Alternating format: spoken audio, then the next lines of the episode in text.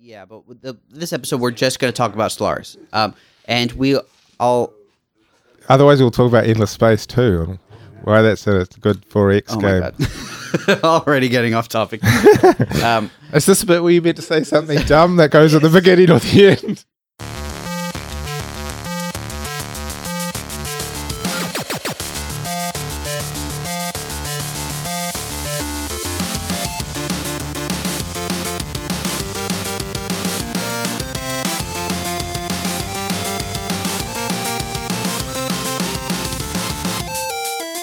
hey, welcome to Front Seat Gamer. This is a special episode. This week we've got f- three guests. Uh, I- I'm here, Blake's here. We've got Ryan, we've got Josiah, and we've got Carl. Uh, this episode is going to be about Stellaris because we're all playing a massive game uh, at the office. So I'll start us off. I'm playing as the humans. I'm playing a culture called the United Nations of Earth. I think You're playing, uh, I think, default. Yeah, it's it's the it's the baby beginner faction Yeah. um, because I had played about like two hours before we did this multiplayer game, and I didn't really know what I was doing. You did you did surprisingly well for only af- after two hours It of playing. looked that way, oh, and we'll we'll talk about that some more later. Blake, who are you playing as? uh, I'm playing as a hive mind called Id, Mm-hmm. and I'm, I called myself Id because another uh, guy at work is playing an i- identical race called Ego, Mm-hmm. and I thought it would be cool that we're like the same race, like the Id and the Ego. yep, I love that you started on opposite sides of the uh, Yeah, it was galaxy. just on a complete opposite sides. opposite yeah, sides. and uh, ego is totally like overpowering Ego is everyone. crushing everything. right yeah. now. yeah. Um, but yeah, I, I'm playing a hive mind, so uh, I basically am just one dude, and I don't have any like internal politics to worry about. I'm just taking over planets yep, yeah. spreading like like a plague. giant disease. Yeah, Ryan, you're playing as I don't actually know what mine's called. no, me neither. oh, didn't you? You didn't specifically name them, or you did you Um, No, just, I don't like to name. you just like to things. roll I the just dice? hit the random generator button until it doesn't doesn't uh, look too bad. right. I'm like, yeah, that's not the worst name in the world, okay. and then I go with it. So what's your faction all about? Um, well, okay, so I'm fanatic militarist and spiritualist. Mm-hmm. Um, and I'm currently in oligarchy, but now that my leader's immortal, I'm trying to move to imperial as quick as possible Oh wow. so that he never goes away because he's pretty awesome. Mm. Yeah. Interesting. But you could just get him elected again later. If, Uh, that, if yeah, they'll that's just keep costing me when I could just switch to Yeah. Imperial and then, then it, it won't be a problem for me anymore. And that would be great. true. Um, Josiah. Uh, yes, I'm I'm playing as the seer because I like making hard to pronounce names. Um, or I, I should say I, I used to be playing as the seer, but have uh, have achieved their long time goal of of becoming immortal in a different way. You're all robots at this point, right? Yep. Yes, I've I've uh, abandoned the flesh and made all of the uh, the various spiritualist empires, of which there are many, somewhat upset at me. Um, I noticed uh, you as you were spreading across the map. Uh, were If you can call it spreading. Well, it was interesting because everyone else had basically just found they, they sort of spread out from their center, and you created a, like a series of dots across the galaxy. yeah, little little pocket enclaves. Yeah, uh, which I thought was was very interesting because I hadn't seen anybody else do that before.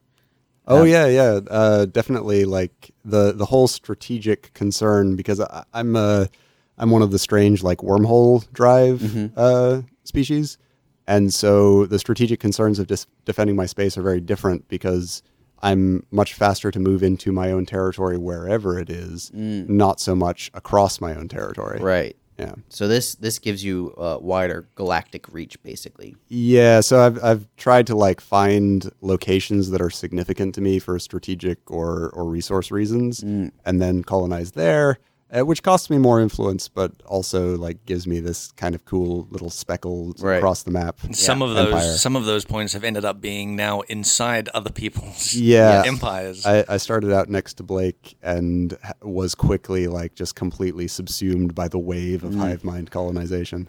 Uh, there's also an enclave of yours inside Carl, I think, as Yeah, well. that opened up a little little trade zone. Yeah. Carl's Trading. giant orange blob has been sl- slowly spreading across the outer uh, perimeter of the galaxy. What's your faction all about? Right, so I am new to bet, which I even made a backstory for. Normally, I play it in multiplayer games, horrific, militaristic, autocratic people, but now I am new to bet with the idea that the Dalai Lama reincarnated off into some alien species to escape oppressive Earth um, as a as a giant snail, it turns out. as a Oh, giant snail. so cute. And Or Uh, Oh, what their else could he have been? You know? super peaceful, spiritual, with a um, exalted priesthood and like an agrarian culture. Um, so, so I'm Well, snails got to eat leaves. that's right. So, so we've grow got it. farms and temples, and we're going all in on spiritual ascendance, which turns out to become meaning becoming psychic and making a thing called the shroud, which I managed to succeed in our second session, Mm. um, along with the other spiritual psychics in our feder. Well, in- one in our federation and one which is Ryan. Oh, yeah, that's Right. right. So we actually have three psychic nations dotted across the map Three beacons of spirituality reaching out into the. into the shroud and Into pulling the other back military side. resources. Oh dear. Uh, I'm going to give people a quick background on what Stellaris is because they may be listening to this and going, what are they talking about? None of this makes sense to me. Uh, Stellaris is a 4X game. Think of it as civilization in space played at real time, basically. Um, the That real sound time, I about think, is right? key to the enjoyment. Yes. Like, like playing s- playing like uh, turn based is fun, but like you can just end up like waiting for people's turns can be annoying. But man, with real time, it's just it's just nonstop, and you still get that just one more turn feel. You're, Right. ju- you're just like, "Oh, I'll just wait till this research ends, and "Oh, I'll just wait till like I do this, and then you still end up like staying up until like three a.m. in the morning. Mm. Yeah, there are enough bars slowly filling up that whenever Yeah. whenever you look, something's really close. yeah, there's al- yeah, there's always a bar Yeah. almost full. Yeah. Yeah. Um, and that's actually, it, it's interesting that 4X games and um, idle games have a lot in common in that way. But well, that's that's for another time. Yeah. Um, Um, I do think it tries to skew way more to the simulation-y side than classic 4X strategy game. It's a little more random. It's a little more unfair and Yeah, very unfair. But it but it doesn't really matter. And there's all these little role playing and story hooks in it. Um, and it does quite well. And like definitely the night is dark and full of terrors. Like everywhere you go, somebody, holy shit, I ran into something completely ridiculous and unfair. There's a twenty thousand strong fleet and Yeah. mine's at a Oh, yeah. thousand. yeah, yeah.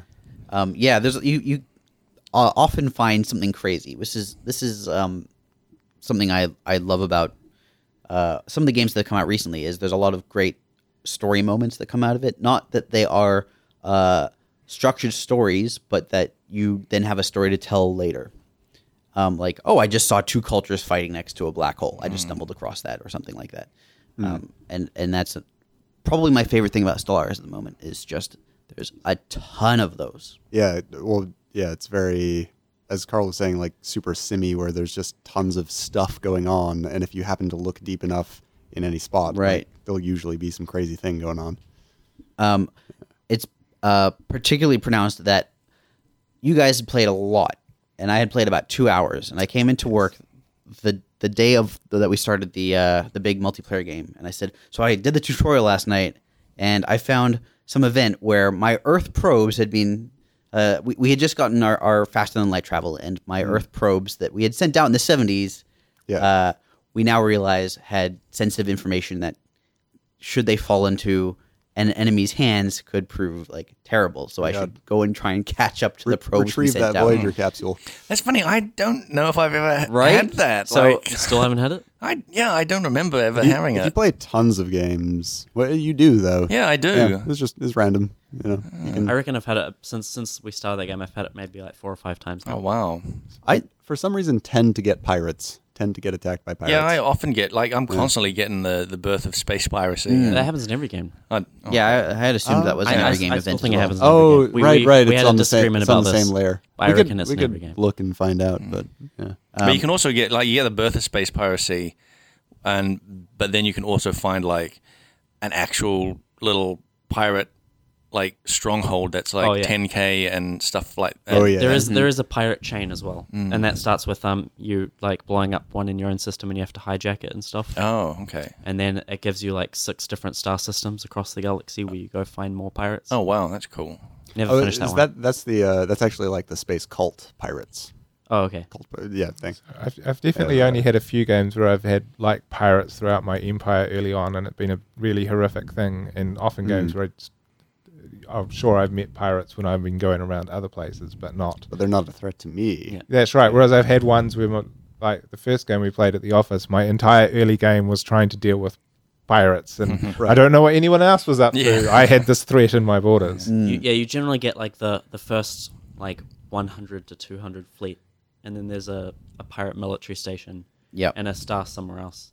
And I Hmm. found that if you don't um, blow up that station immediately, it starts pumping out grows, s- Mm. yeah. slightly bigger and bigger fleets that keep coming. I've uh, like cleaning up after, um, for instance, like uh, certain certain hive minds that consume entire cultures. Like if the AI hadn't dealt with its pirates, I've sometimes run across like a, a you know, the last bastions of a civilization, which are basically some space pirates that are just growing larger Hmm. in a little little backwater system. That's pretty awesome. Yeah, Um, and so then you kill them. I in guess. in our giant multiplayer game, there's like what 10, 10 players, something like that. I think so. Oh, Um, I think we went. I think we Ah. might have almost gone up to twelve, but we were down to right. or down Um, three. Yeah. Um. We've had some people drop in and out a little. Yeah. bit. Yeah. Um, we've only played two sessions, so it's what almost eight hours um, of that single game. Mm, well, I think it it is nine hours because we went an hour overtime. Mm.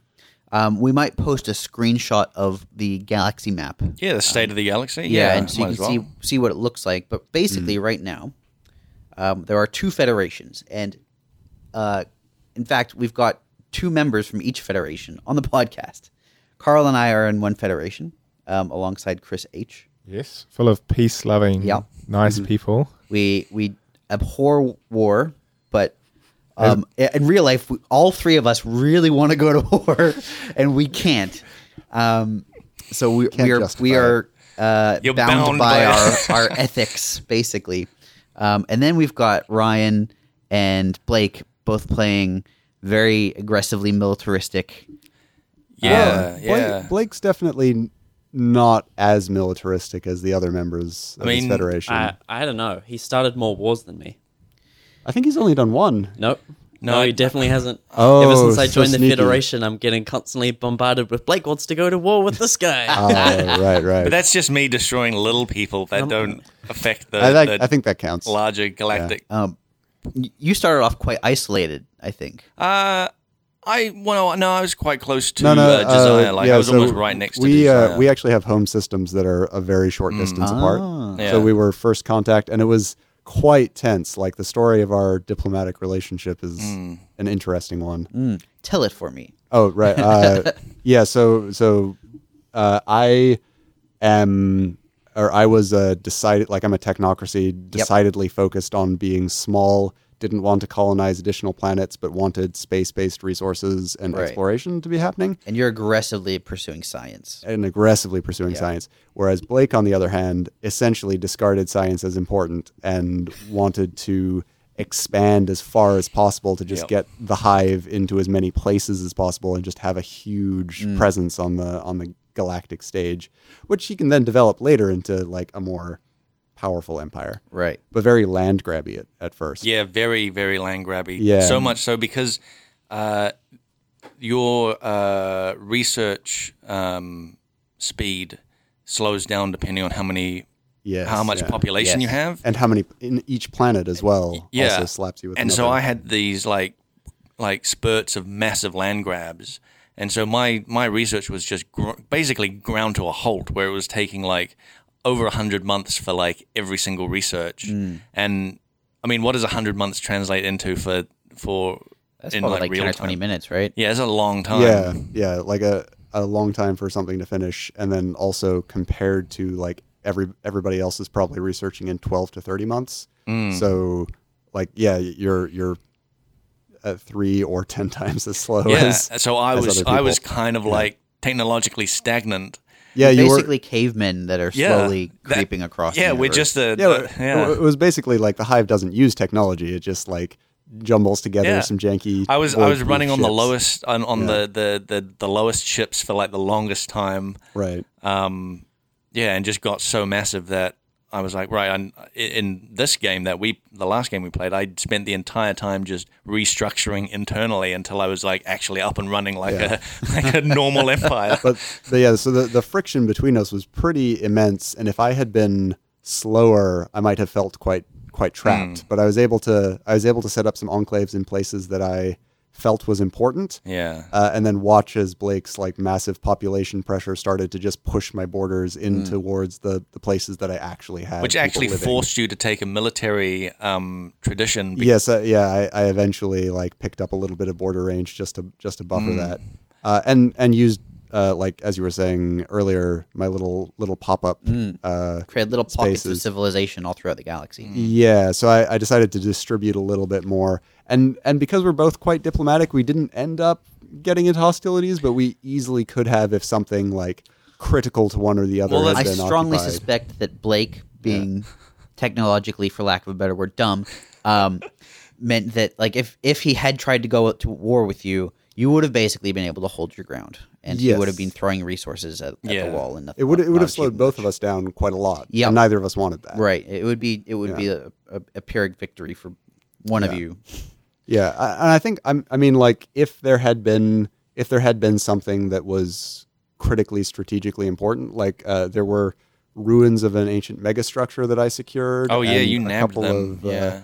a couple of very very nice research spots, and if I hadn't if I hadn't been able to secure them. I definitely would have considered like a, a quick war to just like remove a colony or two, Hmm. just to get like the some breathing room. But the the thing is, like, I go into these games with kind of multiplayer games with the same strategy of like, I'm gonna befriend my neighbor because And- and it- you did, I yeah. just think it's the it's like beneficial for both people to not be fighting early on Mm. because it just weakens both of them, and then when they discover a larger civilization that hasn't been at war constantly, they just come in and like waste both of them. Well, Right, last night, uh, a, a similar strategy, Carl was discussing something along these lines, where basically he wanted civilizations not in his federation, but nearby to be healthy because they acted as a buffer, basically, right? Yes, that was definitely my plan. Um, so, like, had you considered, for example, sending resources to neighboring factions to make sure that they could, you know, withstand the flood of ego? Um, I'd considered it, but at that time I was pretty greedy for my own resources. Okay. And, and particularly, ego, particularly up in the north, was getting so large. I just went, oh, uh, my peace loving people suddenly need a fleet. Mm. Mm. Um, And I suddenly went, yes, battleships and corvettes. Hmm. We are going to build all of those. and your neighbor directly above you, um, I think the, the, Huffness, Yeah, the Huffnar? Hypnus? technocracy of Hypnus. uh, Yes. Hypnus. I hadn't expected them to fall so quickly. No, they though. were quite large, and they were they were kind of a Yes. kind of a, a major power for a while. I think they were AI controlled. There were, They were AI controlled. They, they are, but there was a small matter of like uh, of the Numerian independence. They were they were integrating a, a vassal, which was one of our our, our players who Yes, joined in uh, they progress. they settled one of my planets. yes, jerks. But the the, the Hif, yeah Hypnus had them as a protectorate and then as a vassal, and immediately started integrating them. But that but that's we had had a player sub into that, Mm. Yeah. and I guaranteed their independence and fought that war of independence for them, Right.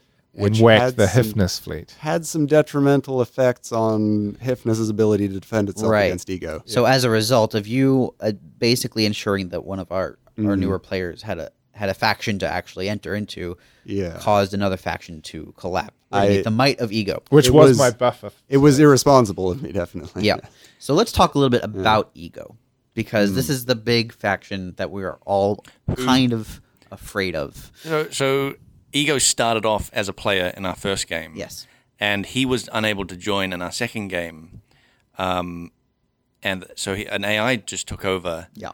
And holy crap, man, that AI has Did extremely well. yeah did so well. It's it's actually frightening for Yeah.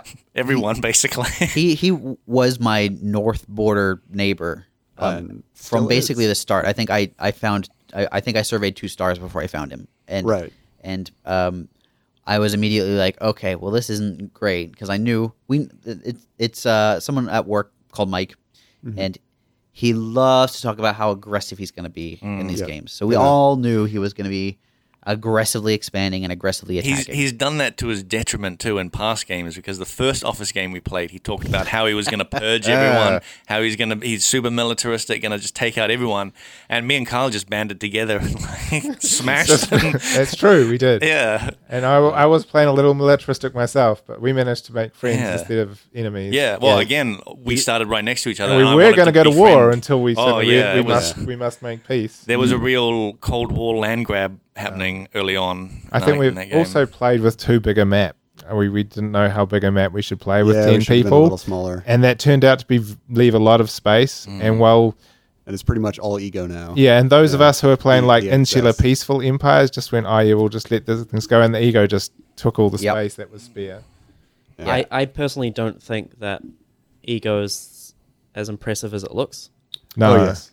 a corrupt a corrupt institution, rotten within, and Um, Yeah, and it's just it's a ready very to very collapse. big area yeah, that he that his little like you know his empire border makes, but he has the same number of planets as Blake does. yeah. Well, we decided to take out its fleet. We were going. Our federation was going to go to war Mm. with ego and take out its fleet.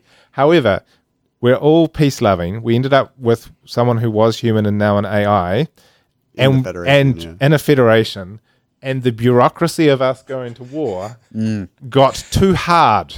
Like literally, we've got Chris H trying to work out our war goals, and this is a quirk of the game that you've got to work out your goals for going to war. Mm-hmm. Um, and if you're in a federation, everyone's got to agree to it. And then we were trying to find an agreement where uh, that the AI, would accept. way I would basically. accept.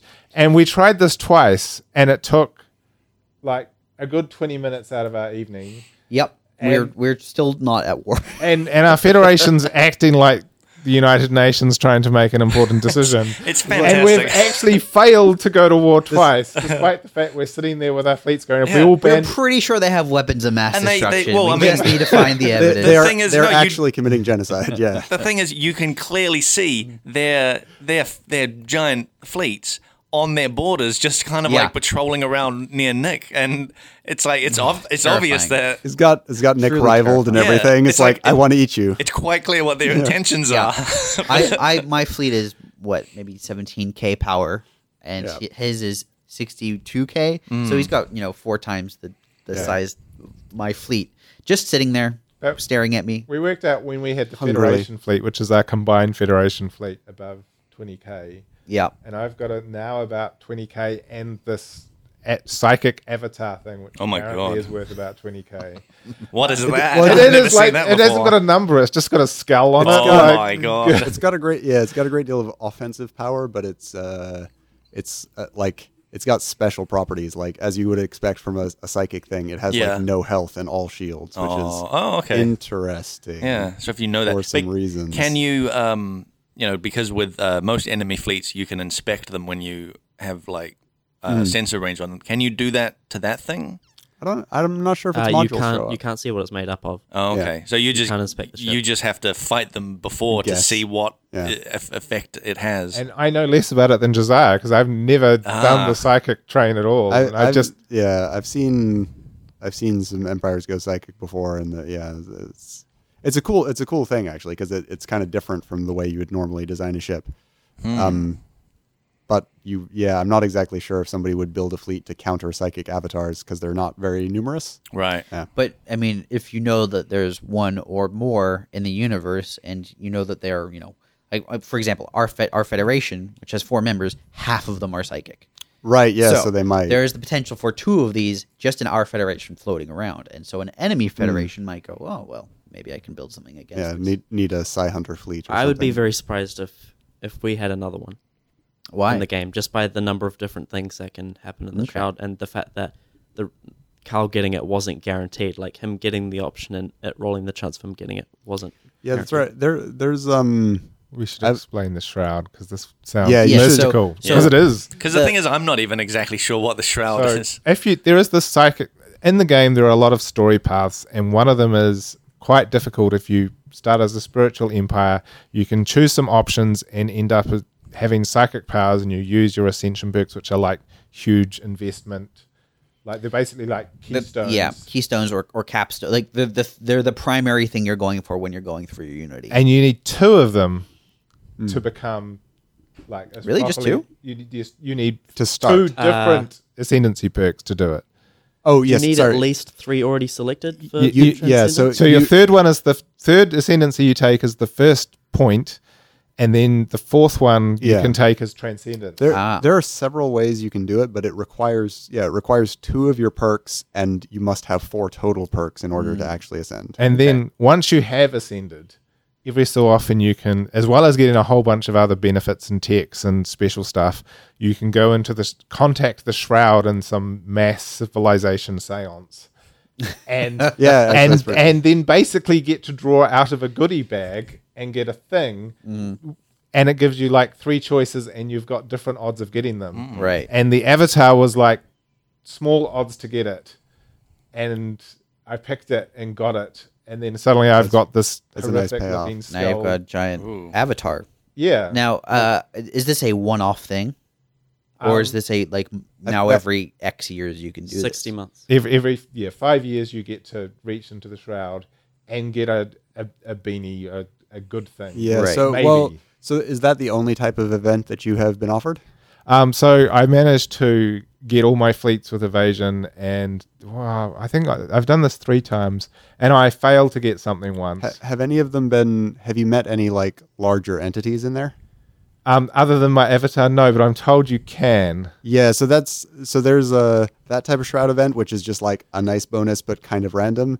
And then there are other ones, Right. Oh, and my also. favorite one, the Blorg, who have actually been in a game we've Oh, played right. previously. Yeah, Blorg yeah, is yeah. awesome. One of my bits of text was seeing the Blorg talking and stealing one of their like super weird technologies. Th- this is one of our, our hyper advanced fallen empires Yes. that are just stagnantly sitting yeah. in corners of the so galaxy. I'll just quickly explain what those are. Basically, you've got this galaxy. You're not the only intelligent culture, obviously. There are other players, but then there are also there there are these AI players that, uh, thematically speaking, have been there for you know billions of years before you, and so they have hit the technological limits. They've got huge armies, and they're extremely powerful.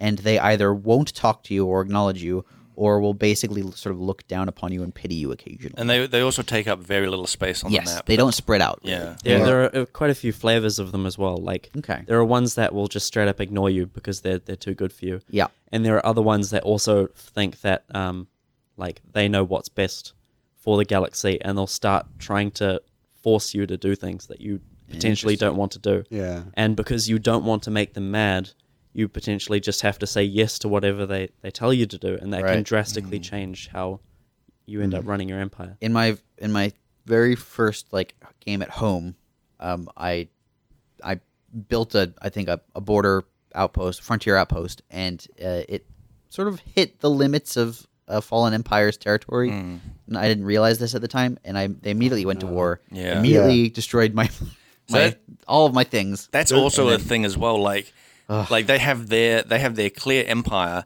but they also have space around it that they consider like theirs. territory. And Well, if so- you colonize planets or put anything in there, they there's a chance they'll def- they'll go to war with That's- you yeah. to take them off you. yeah, that's like the specific because as Ryan was saying, there are flavors of fallen empire. Yeah, that's that's true. the, yeah. Mm. the xenophobe one has a bubble, and if you come inside the bubble, that's what Yeah. makes them mad. Yeah. But like the spiritualists are more like it's not so much being close to them; it's doing things that they don't like. right. uh, that'll make them mad. Right. So, for instance, I'm on I'm on really thin ice with our spiritualist Fallen Empire because I they they think that I'm soulless automatons. Yeah. And obviously, I'm the same people, just robots now.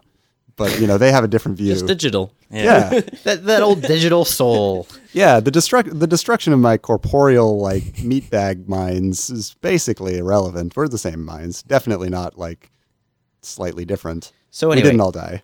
we've got the Blorg in our in our universe, and uh, they're sort of they're kind of friendly to me. They're no. They're, I I think their thing is that they're incredibly ugly, but um, they're zen- they're but they xenophobic. love everyone. Yeah, they.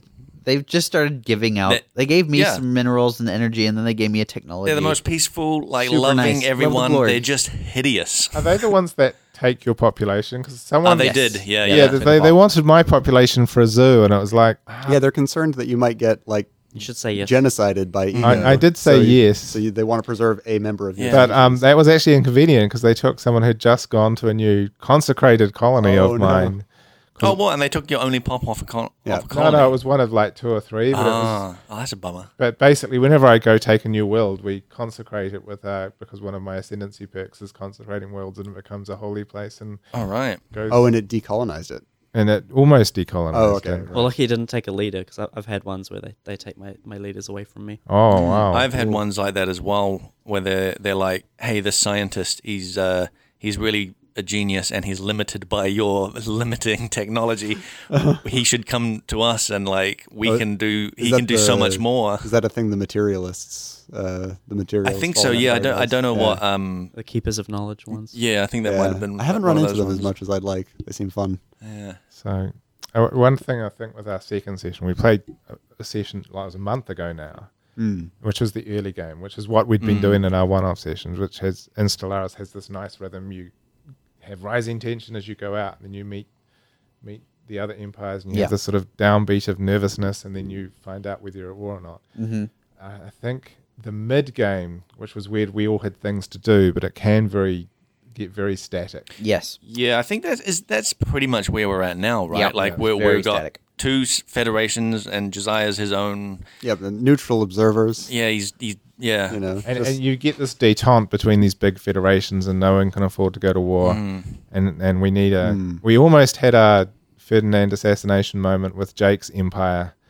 right? um, yeah, yeah. It could have easily been like a a bunch of galactic support for independence, but um, yeah, there's not there's not a lot of independent actors because uh, well, I, so I was expecting that Ryan would would hopefully stay independent, but uh, joining the joining the vast hive mind. I thought he was going to take out Yeah. Nikolai's devouring swarm, 'cause which Yeah, is yeah. one of the other nasty hive minds out there. Is a devouring swarm. Well, part of the reason.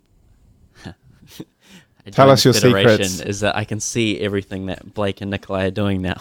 Right. oh, I mean, the, the That intelligence goes both yeah. ways. Like I can see everything you're yeah, doing. but Isn't I it- w- the difference was is that I was quite happy with what I saw. um, So, how did okay. Nikolai join the Federation if he's a devouring swarm? Oh, he uh, he switched it out. uh, Yeah, so Oh. it turns Yeah. out hive hive minds can um, can go into phases of being horrifying murder machines and then stop. so we're not the Tyranids anymore. We're Yeah. we're just we've evolved. We evolved some different s- stuff. Yeah, but we can devolve at any moment. So, Yeah. and then because the Stellaris seems to have three acts, our next session we should have some horrible end game threats occur. yes. yeah. that- so Yeah. I mean, do you want to explain what?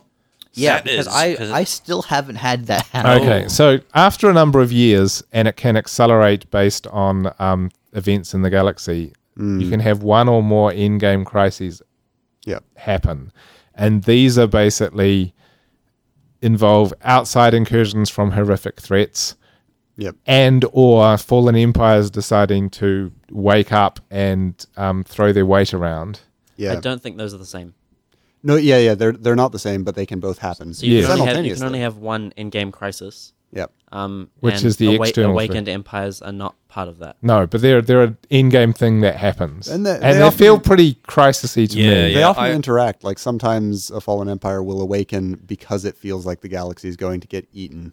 Yeah. And it'll be, a, you know, it'll defend you. But So- sometimes they are the problem. To give an example of one of the in-game crises, you get these extra-dimensional things come through, Mm-hmm. and then you find out they're they're out there to spoilers for people. So if you want to play, and you don't want to know about this, That- stop listening. yep. Um, then they when they attack a planet, they eat the planet, Mm.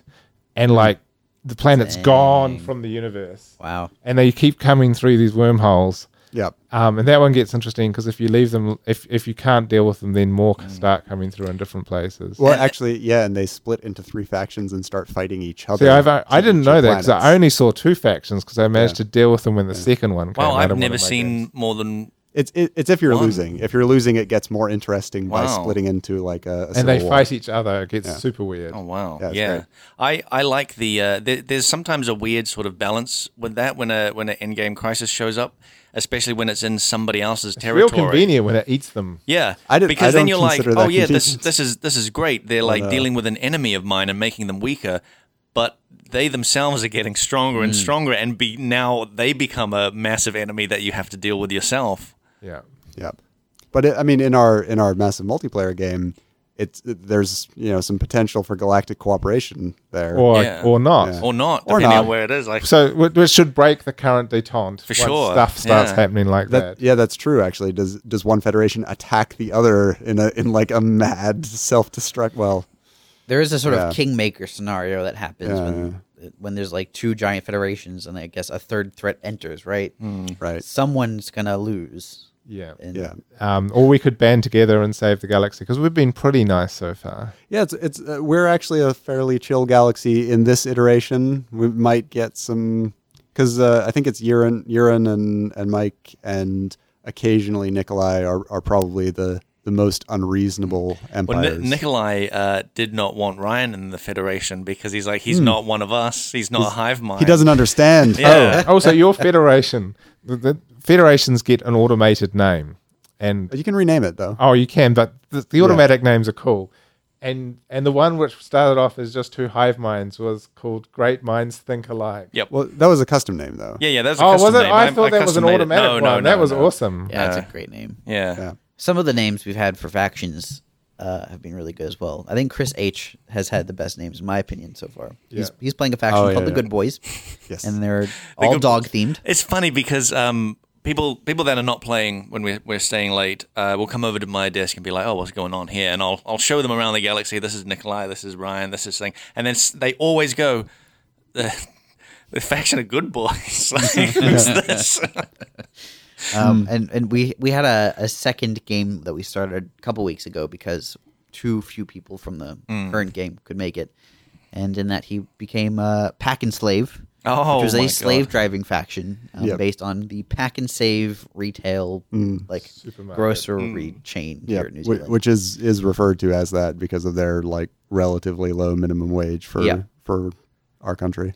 and and I love that he named each of his planets after an isle in pack and slave. Oh, that's Yeah. fantastic! Oh, I, man, that I was didn't. great. I Oh, wasn't around long enough in that So game to good. see it. That was Oh, Oh, great. you got wiped out so Yeah, fast.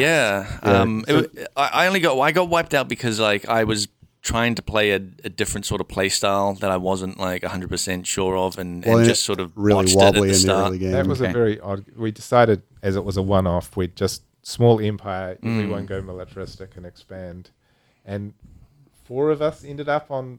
Five of us ended up on one side of the galaxy, Yes. and then, And then Blake, Blake. in on the other side with all the AI. Yeah, I had a I had uh, uh, xenophobe uh, yeah, z- xenophobe empire above me, xenophobe empire below me, and to the side a fallen empire that was a xenophobe. yeah, yeah. I uh, I was on the other side of that, and I was like, man, it'd be nice to go and like make contact with Blake. Oh nope, Not Yeah. gonna- nope, Yep. never, and never gonna whereas happen. On the other side, I decided to go super militaristic rush, Oh yes, and um, I rushed out and attacked Nikolai pretty much as soon as I was able. Right.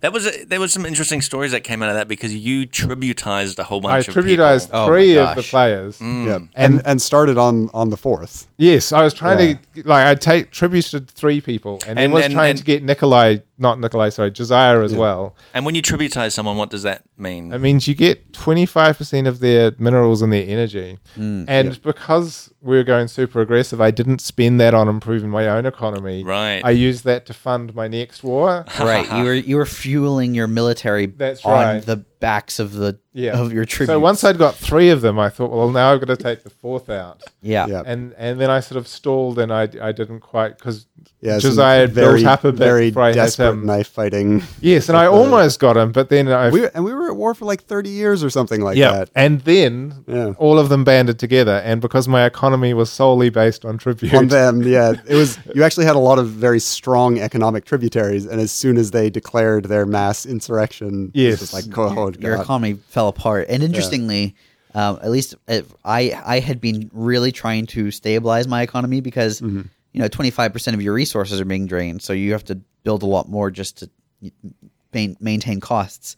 And so as soon as uh, I broke away as a tribute, um, my economy skyrocketed, and suddenly like I was I was back in the game. Can do And- anything you and want. Nikolai was back in the game, and I think Chris H was there as well. and Yes, so we were yes. all suddenly going really well, and and Carl, who was so aggressive at the start, Uh, found himself like in a bit of trouble. yeah, I decided I got to be my own in-game crisis right at the beginning. yes. No, it Uh, was interesting though. Yeah. Let's talk about starting strategies because um, we've we I mean a lot, it seems like everybody has a little bit of a different starting strategy. My in, in the first game that we played, the big multiplayer game, I didn't realize that by taking a planet, you expanded your borders. I had assumed that you had to expand your borders to claim a planet.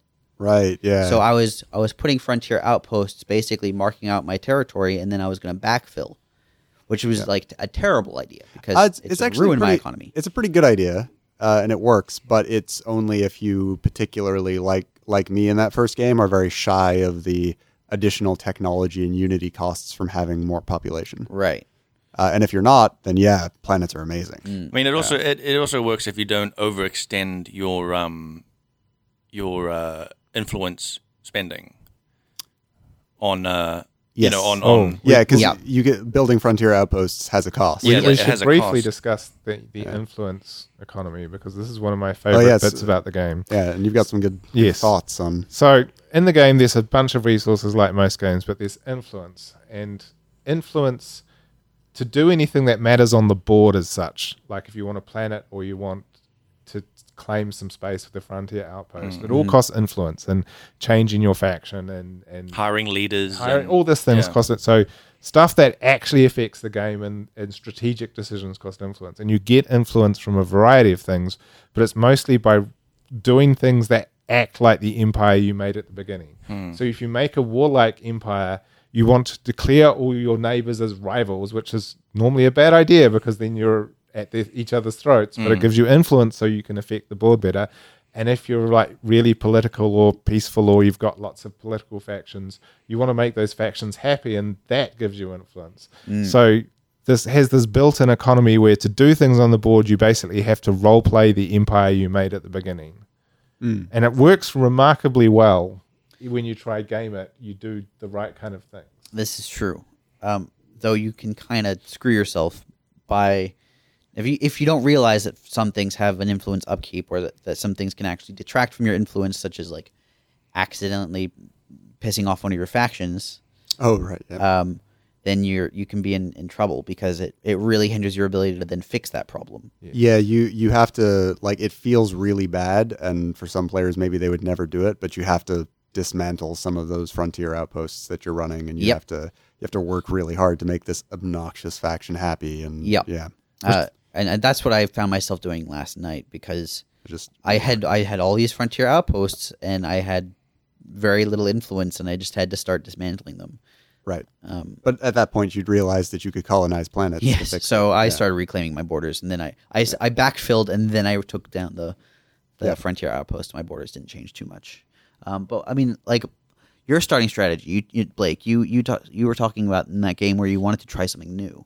Yeah. What happened? So uh, yeah, in that in that particular game, uh, basically, I just wanted to try and do what Josiah does Y- and yeah. focus inwardly. Be be small uh, instead of being a hive mind and being giant. Uh, be be small and very tech focused and like uh, micromanage my planets instead of uh, letting like you because you can put planets into sectors within your within your empire and then the AI sort of just manages that, manages that for you. Yeah, and you you don't get as many resources. Yeah, from doing you don't get as many resources for it. Um, and uh, uh, yeah, so I was I was trying to like focus on just a f- few small planets, and um, not really worrying about uh, colonizing out. And I didn't worry about it. So like I.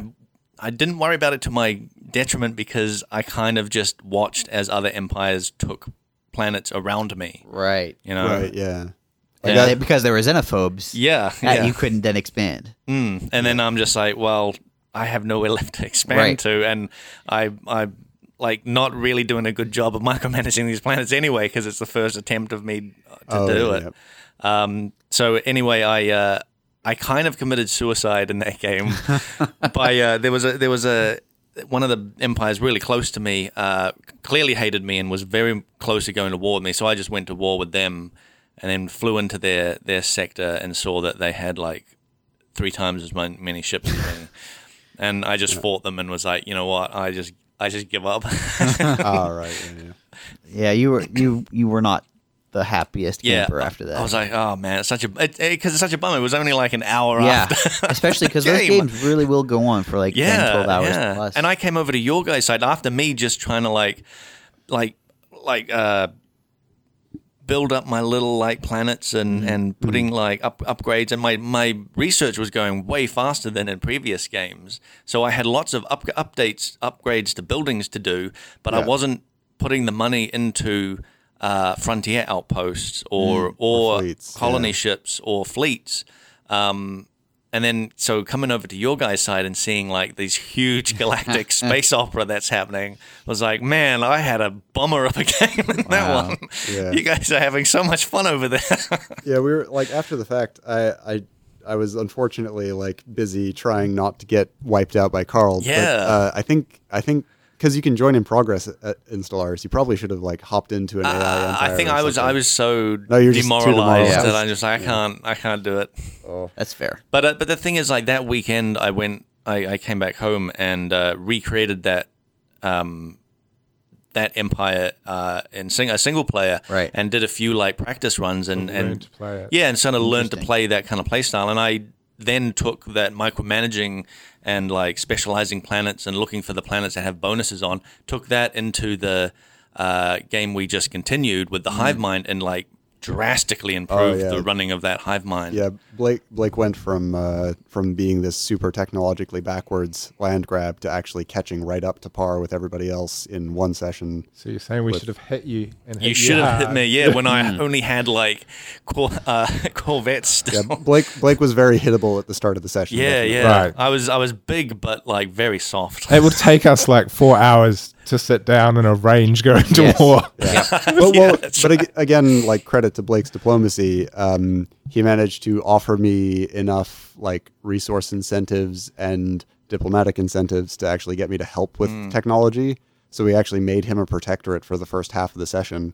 So he was Hmm. both militarily protected and getting this ninety percent tech speed boost. Wow. yeah, it was, it was pretty good. which But it only was took a insane. few minutes for me to catch up. Or I- no, not ca- Well, not so it- catch up. Become Yeah, uh, the it- next It next took state, like an- which is a an hour, vassal. an hour and a half before we we had to dissolve that because you yeah you torn through. It was I mean No, it was, it was a little while. It was only like I, th- I felt like it was, It was so just like 30 fast. minutes? Yeah. yeah. Well, I mean, in the in the in uh, in that game, all I was really doing was like managing stuff, so time was just meaningless to me. yeah i think i mean it was it was fast it was like shockingly fast but i Mm. think it still took a, like a, a decent little decent We, little we were busy being inwardly focused and being terrified of ego. Yep. Mm, Yeah, he's he's huge now. Now, Ryan, you in the in, in the current game, the, the one we were playing last night, I, if I recall correctly, early on, I think you claimed about three different cultures. Uh, two. Two. Okay. So, I guess surprisingly, like the way that was only my second game as well. I, I didn't play very much, but the way I ended up playing that game actually ended up being my my go to strategy for starting new games, which is I like to start down the yeah, man. I like to start down the um, prosperity tree initially and rapidly expand out to about three planets, um, and then stay there and just fortify my spaceports and put as much effort into that territory as I can, and then I make about two or three science ships, find my two closest neighbors, and immediately crush them. See, that's that's the most opposite of Hmm. what I do with neighbors. yeah, so that's why first three planets get some spaceports, Yeah. get some good income, and go over your naval capacity Right. by about 10 20 percent. wow. then while your neighbors are just starting to put their first two planets out, they don't have any spaceports. You send your um, sizable corvette army, and you take them out. And then once they're your tributaries, you'll basically become a game where you suppress them every ten years by um, So that- humiliating them. Mm-hmm. That's what I didn't do against Right. my human opponents. It's Harder to do versus humans. Yeah. Yeah. It's a very quick war to humiliate them. Um, it's only 10 war score, which doesn't take very long. You gain 100 influence, so it can negate any negative influence gains that you're Mm. getting, as well as reducing their influence game, uh, gain for the next 10 years, Right. which prevents their ability to expand. You also get the opportunity to wipe out their fleet every 10 years, which is very terrible for their economies. And you just basically use them to prop you up Right. and do nothing else. You cripple them Yeah. um, until you So get this to- is this is very similar to Carl's strategy uh, in our in our second game, except I didn't humiliate you enough. I Right. just kept trying to, I tried to domino through Yes. everyone, and then and then when I got to my fourth empire, I was trying to do this too. Yeah. Was when I came unstuck. Well, I should have just kept hitting you three again and again, but that wouldn't have been very fun for the humans. I think. No, it's not. It's not fun against players, which is part of the reason why I didn't go to war with Jake because I didn't want to break down our, our working relationship. Yeah, there is Right. th- there is a there is a funny sort of like thing where you want you, you want people to have a good time so that they they'll play again in the future. You know, like you don't want to just be like dominating someone and then go up to them afterwards and be like, "Hey, wasn't that a great game?" So Well- well, normally I'll happily crush people in games, but this feels more like like Stellaris feels more role playing when some other 4X games feel more like Right. like a competition. Yeah. And Stellaris feels to me a little less like that and a little more like, hey, we're making a fun science fiction novel. Yeah. Yeah. Everyone gets to Right. have fun. Um, it's interesting. Uh, I, I've, I think I mentioned this on a previous podcast. Uh, we take breaks during the games, and we all stand around. We talk about strategy Mm. and the board state and all this other stuff. Um, and it's interesting. I think everyone, besides wanting everybody else to have fun, I think at the back of everyone's mind is also like, in a future game, they may be an ally, and the, or or I may need to work with them, and I don't want to just like break trust Mm. Don't want to Mm. for damage my for a, a reputation. single game advantage. I mean, you, you don't want to you don't want to do what uh, we were saying Mike was doing, Yeah. where like for months leading up to the game, bragging about how my he's going gosh. to wa like destroy everyone, and then so nobody trusts him during the game at all. Exactly, because you're you're. I mean, the person behind the computer matters. Yeah. very much. Right. I I think um like the human tributaries are also a bit of a, like a sticky situation because while they're at a disadvantage, like the AI is never going to go and curry favor with external threats Mm. and and engineer their independence. Uh-huh. But a, hu- oh. but a human is just like so so nasty as a as a vassal if they don't want to be. Like, Right. It's it's such a because you know they have vision of you. They can they can do a lot of nasty stuff. yeah, I You mean, could they also- can be relaying that information Yeah. to the enemy. Like it's it's Right. It's and, fantastic. and when the in that time is way. right, they take their 25 chu- percent chunk of resources that they're giving you and use it to build a fleet. To Yep. fight. There's even a little bit of metagaming going on, where someone will leave their computer, walk over to someone else in the office, and talk to them about what's happening, and you know, it's it it sort of gets around some of the communication channels within Mm. well, the game. I mean, Ryan, Diplomacy, me and Ryan yes. were like Yes. chatting in person, like about what to do about certain certain things Oh, for. Tell us more. What what There, are these there certain was a, things? there was a hilarious situation Oh, you yeah, told me ac- about after the game actually, that I yeah, didn't there- realize God, at that the was so time. it was it was awesome. So, What happened? So there was. So th- I was aware of a leviathan that was coming out of a black hole very early in the game. and because and it was- Ryan is heroic militarists. This is important. It was it was right in the w- middle of one of my um, tributaries' borders. Oh, we should And, just we see- um, a Leviathan is one of these night full of terrors thing where there's this just basically giant monster which is you just cannot deal with early in the game. And it's very hard to build up and, Hmm. and, and deal with and it. some of them like eat suns and yeah, and so things like right, that. Back yeah. to Ryan. Sorry, I just thought I'd tell the audience that. so I didn't even know, so that's waited. helpful. I, I was I was waiting for the right time to um go kill it because I've I've played enough games where I, I sort of know where I'm supposed to be. Um, however, I had this ongoing pressure that I knew that Josiah was also nearby and he would also like to kill this leviathan For, potentially. for science. Yeah. Um, so basically, I made a decision that I needed to take action before I lost it. Um, I decided not to tell Blake and Nikolai. Because uh, I knew about this thing as well because it was very close to my border, and I was eyeing it up as well Yeah. and being like, maybe I'll take that on at some point. yeah, because even though we were in Federation, I was being greedy and selfish, and I didn't want to share. So great. And what happened?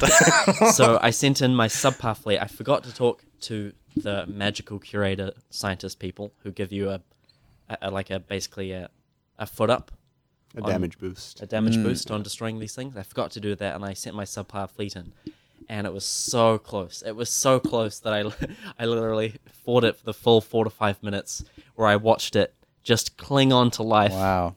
and just slowly tear through my fleet. I'm like, it's so close. I, ca- I can't stop now. I can't stop now. And I basically just wiped out my entire fleet that way, losing to this thing. Um, and I was like, God damn it. But I, I knew exactly what I needed to do for next time. I got the 25% damage boost and I started building up my fleet again. And just when I go over to talk to Blake, I was like, all right, this time I'm going to be smart. I'm going to get Blake to help me. and we brought it up on screen. We, had could it on clearly see it. screen.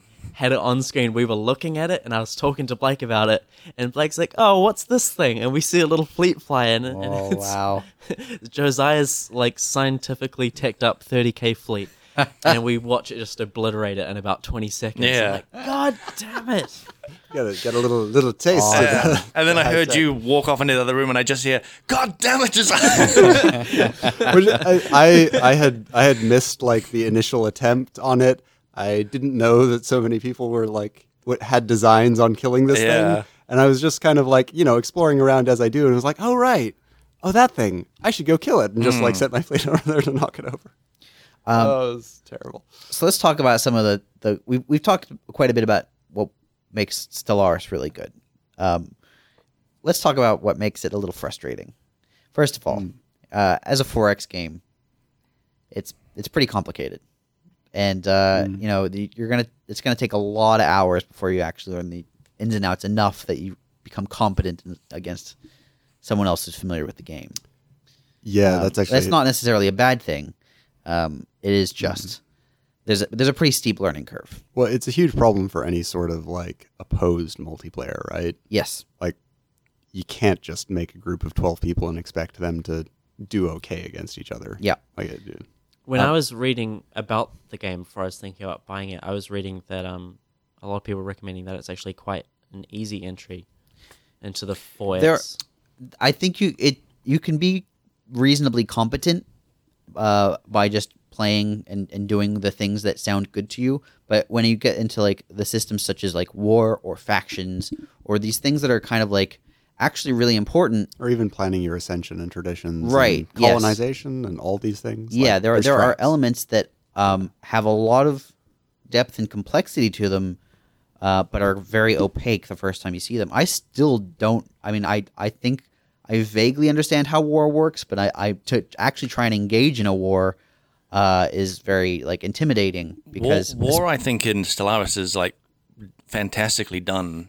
It was very simple at the end of the day. Yeah, it's Oh, just the, the I thing have that's some problems with it. the thing I think is Oh, yeah, confusing they at can be first is setting the war goals and Yes. like what are you actually doing and what's the war score and all that. But once you sort of realize like each goal has like you know a, a, a score and Yeah. you can only ha- you can only have a hundred. They, they they can only add up to like less than a hundred. right.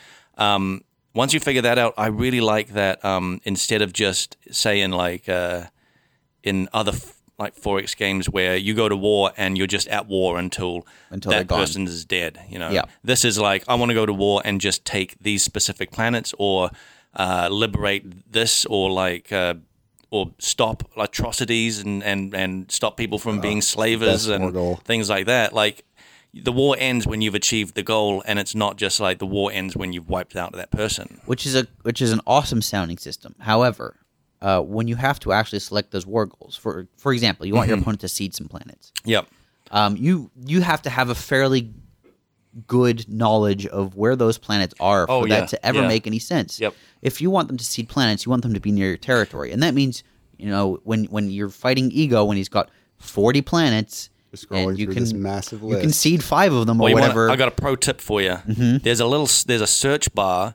So if you if you go to the area on your bo- say you're going to Ego and you Yeah. want to take three plant three systems on your border, Sure. You'll you'll bring your screen up to those. You'll set your war goals and you'll just type in the first few letters of those of one of those Okay. systems, and all the planets in that system will Yeah, pop up, and right. then you can just go bang It bang is- bang. It is so it is possible, but this is definitely like Nick's concern here is valid. This is a UI problem that Yep. like Yes. Paradox has solved in Euro- Europa Universalis, where you just like you look at the map, you click on the systems that you want, and it finds those planets and or Yeah, that- whatever. right. that would It- be or, very or helpful. even just like hi- if, if I'm if I'm mousing over one of them, highlight it on the map, Yeah, right? Mm. Mm-hmm. Or well or- no i think I- i, think even like it's probably it, it's probably critically important in the future that they actually just let you click on stuff on the galaxy map and say i want sure. these ones I mean that would be fantastic. I but- also yeah. want them to have And it's easy, menu right? I options don't know why they of, haven't. I want a quick thing to take Like, a bunch of planets, nearby or- planets or something like yeah, that. because I mean, it.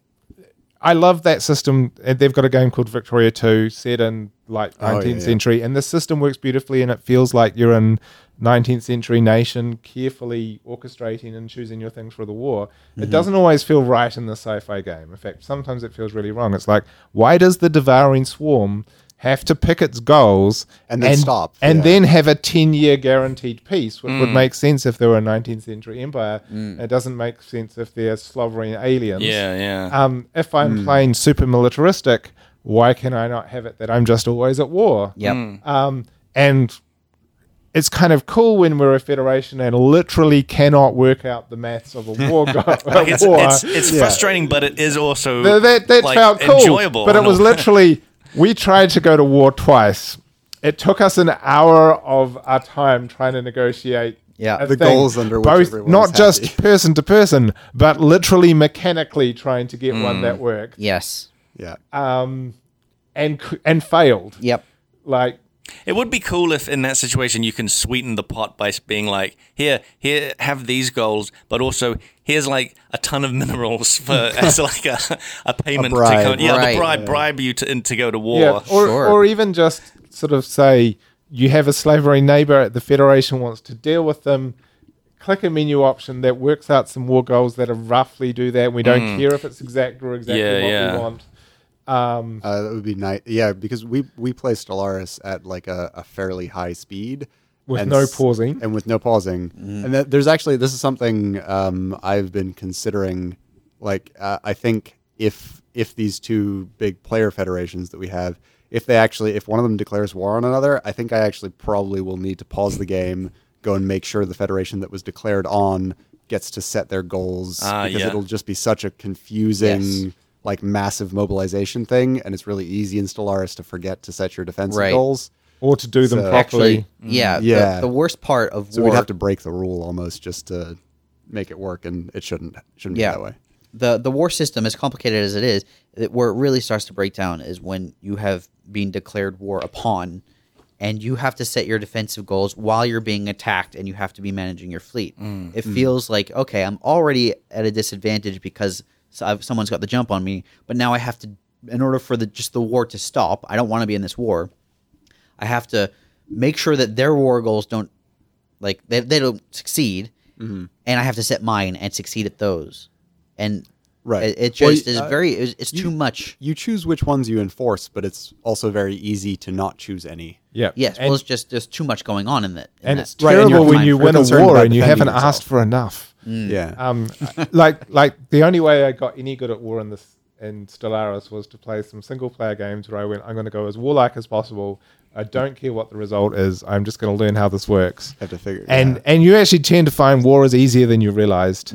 And the war goal system is okay when you're going one on one all the Well, time. but it's yeah, it's so so bad for like the first time somebody plays it. Yeah, and and you can make such hor- like there's so many moments in Stellaris where you do something so critically bad in a second that make you want to basically quit. Yeah, there's a lot And of and if reverb you're to playing a save. multiplayer game, and at the moment our one's going to go for like 12, 13 hours. Yeah, it's a big investment. When when there are mistakes you can make that take five seconds and basically ruin your entire game. Yeah, or you drastically alter the course of it, at least.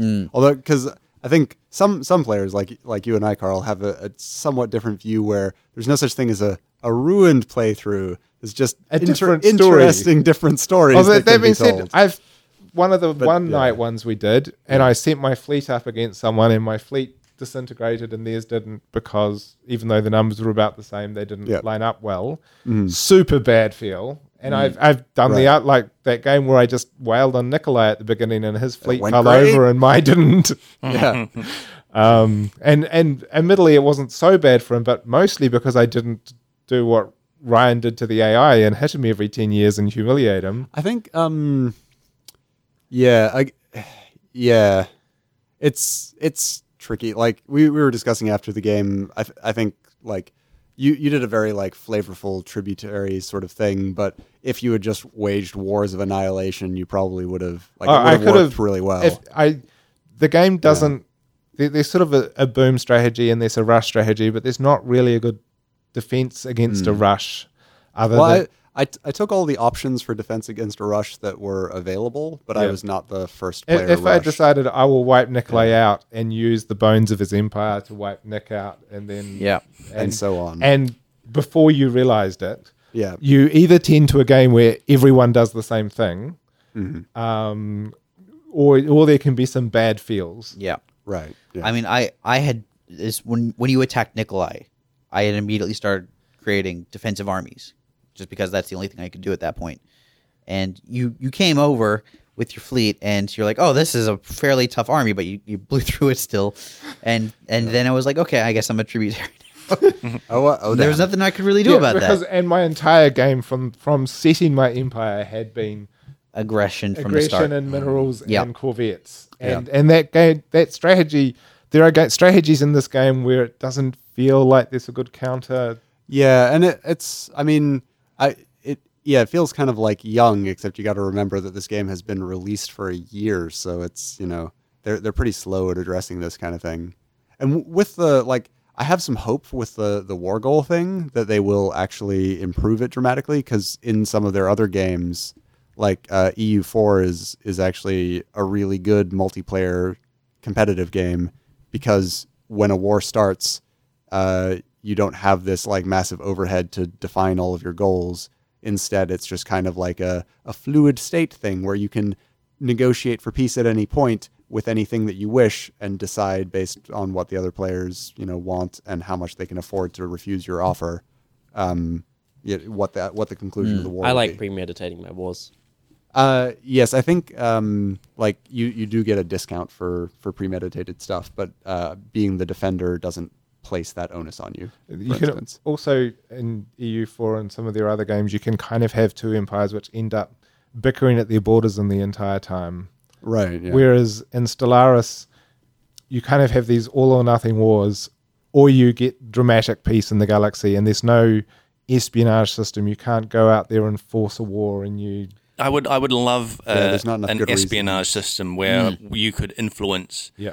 uh, the factions of other empires. yeah, I'd- or I'd even love if that you kind of just thing. sort of did something to make two other empires fight, or like you say, if you could, if you could say they've got some factions, I've sent my spies, I know what they are, I'm going Hmm. to start funding this one. Mm. Right, change the way that government is run.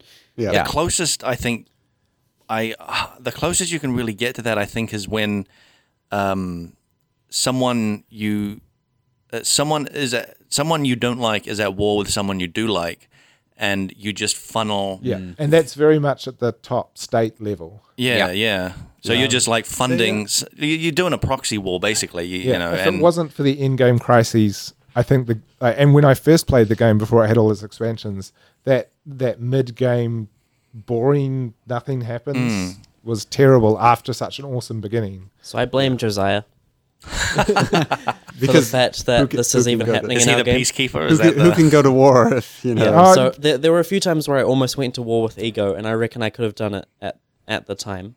Yep. Um, so when he was going to war with the heart people, I, I'm like, I imagine his army's on the other side of his place. I'm sure I could rock through. And was this when he was AI or when he was Mike when he was AI? oh, okay Um, I was gonna do it when he was Mike, but- Yeah. which would have been easier, I think. But, um, yeah definitely AI and Mike, I hope ability. you're not listening to this podcast. but but even but even when when he got up to about like 14, 20 k, like I feel like I, I could have done it. Um, Um, oh. but I didn't do it for other reasons. I think I got distracted. But from then, I've not bothered to do another one against any human people because like I don't feel like going to war with anyone when Josiah's like right there and he could just decide to not be on my side at any point. I think that's a fault of the system, though. It does. I've seen often it for, forms into these blocks of peace, and there's not anything to foment war. And part of that, I think, is also the combat system so all or nothing. Yes. it is like big solitary fleets, and I know Josiah may disagree with this. And Hmm. as soon as the fleets hit, one wi- wins and one loses, and it usually results in one side doesn't have a fleet, Right. and and then It just they can snowballs. get jumped on. Yeah. yeah. Yeah. Yeah, there's like, I, it's probably not worth getting into, but there there are some things that you can do at a at a very expert level of play that are maybe interesting, but they're not interesting enough, and the, they have that cardinal sin of being like requiring too much knowledge of the game and not being I systemically also think incentivized. your assumption is that your opponent is also not an expert in just Hmm. going well with one big fleet So does better. part uh, so I combat to me I the combat looks fantastic and uh on, Yeah, at, it's a, very at a at a very um uh surface level is is fun and and, and fairly easy. I think what makes combat not that good in Stellaris, there's there's two elements to it. There's first of all the all or nothing nature of it, and second of all the fact that your fleet strength is dictated by a score. and doesn't actually tell you any more information than that. because the score is like uh, it's an attempt at telling you It's how a well it'll do. statistical indicator, Yes. but nothing more than that. But the problem is, there's a, underlying all of that. There are different weapon types. There are different defenses types. Um, there's like movement and evasion, all these other things, and that's all. Unless you go looking for that, um, you may have this giant fleet, and you'll get crushed because your opponent actually looks at you know what what Oh, your yeah. Also, Interestingly, composition evasion is. is. countered into your score. right, but you don't know. Like and there are things that are, are fairly good against Yeah, so evasion. e- evasion is yeah, counted into your score, but if you go up against somebody with an 100% arc emitters, then it shouldn't be counted into your score. right. And there's no way to. yeah. also the, there is a supposed sort of rock paper sys- system in there. Mm-hmm. Rock paper scissors system. Actually, it is more like a rock paper system because there are asymmetries in there. The scissors are missing. Where one of yeah, where the scissors are missing, and like there are fundamental broken bits in that combat system, which then mean you can't play rock paper scissors. It is more. Yeah, Yeah. It is. It is not as clean as it should Yeah, be. and and it feels misleading at times that your fleet can be over like much stronger looking than something else and still get slaughtered. Yeah. Interestingly, there's Yeah. very similar I- systems in it to Path of Exile for the way Yes. that energy shield and evasion work. Yes, and yet it uses a Diablo rating system. Yeah. Yes. yeah. Diablo, yeah. Yeah, and Diablo and 3. I also look at it and I, I when I see a flaw in it, I feel some pain because sometimes I recognize these flaws as Path of Exile's core systems, which you have to sort of work around, and it's like, surprisingly similar. Yeah. yeah, it- it is amazing. They've gone for a very similar model to to the To our- a- our- yeah. attacks and defenses. But I think because theirs is a very PvP style, like if if uh, uh, we have the same issue in our PvP where the rock paper scissors system um, Right, makes yeah. it frustrating. Uh, And you have to can- build huge workarounds Yes. to it. Um, uh, but in, in PVE, it doesn't matter, right? You, Yeah, they all and- have their and in own fact, strengths and weaknesses, and you factor them into your build. And we we discussed the endgame crises. They've actually done cool PVE things that are unique Yes. to those, which you don't encounter elsewhere, uh, other places that give you lots of fun, characterful reasons to build these things that otherwise don't work so well against other players. Mm-hmm. Yeah, which is, yeah, mm. there's a lot of analogs there. So combat to me, and and I mean war is sort of at a, a higher level to that, but the, the basically conflict in that game is, is can be very frustrating. Yeah, Yeah. I I think like creating your society is super awesome. The sort of crazy things that can happen to your empire, or the way you can like change it, and the huge branching options and all the crazy events. There is so much fun to be had in Stellaris Um, but the conflict is is something that i- is frustrating at at even the best of times really yeah, it'd be- I, I still really like it. I- yeah. I think there's a actually- lot of nuance in there. Well, I, I don't actually agree. It's just the stronger fleet wins. um, It's yeah. well that's what i'm saying the stronger fleet uh, the f- stronger fleet doesn't always win because it's it Not comes- not just the and number, Nick, and no, Nick's no, I saying that don't mean the amount of- number, but when when two fleets meet, it's Yeah. it's but you don't have to meet to win a war. it's used. You don't yeah, have to. R- Ryan, But that's Ryan's another been, flaw- that's another Ryan's been flaw of fighting that system. wars and kind of a- you Against, can there's no way to defend your borders because of the the transport systems you you can skip white right past someone's fleet and into into their bases and, and start Depending doing on stuff. depending on your FTL drive, definitely, which Right. which is another another. but even part of even the not nuance. depending on your FTL, you just need a wide. You need a range that skips over the star that their their so fleet is on. Ry- Ryan's uh, in our game playing the the very honorable militaristic FTL type of uh, of hyperlanes, right? So actually, if you are in a war with Ryan, it's very straightforward, and he has to go through your exterior to get to your interior. which is actually is nice. One thing I love in the game is Yeah. the tensions between the different FTL Yeah. Mm-hmm. systems, and then if you go hyperlanes, you really care about particular systems. Uh, basically, the hyperlane players have to travel down set pathways, Yeah. and most of the time only they can see these pathways. It creates a web between the stars. Yeah. basically. And then the other sorts are warp drive, where you can kind of go anywhere, but your distance is limited and it has other problems, and wormholes, where you have to build machines. And but once Yeah. you've got your machines, you can go through them very easily. Interestingly, hyperlane is is very good in close situations. yeah, Um, you so don't it's you don't very want to be easy fighting to- a, a hyperlane No, fleet. in their Uh, I, I own love territory. Oh, militaristic hyperlane so good. sides. They're so Yeah. much fun to play. Yeah, it's, it's they're very versatile and short range, but when it comes to starting a war and being quite a fair distance away from your opponent, you're at an immediate disadvantage.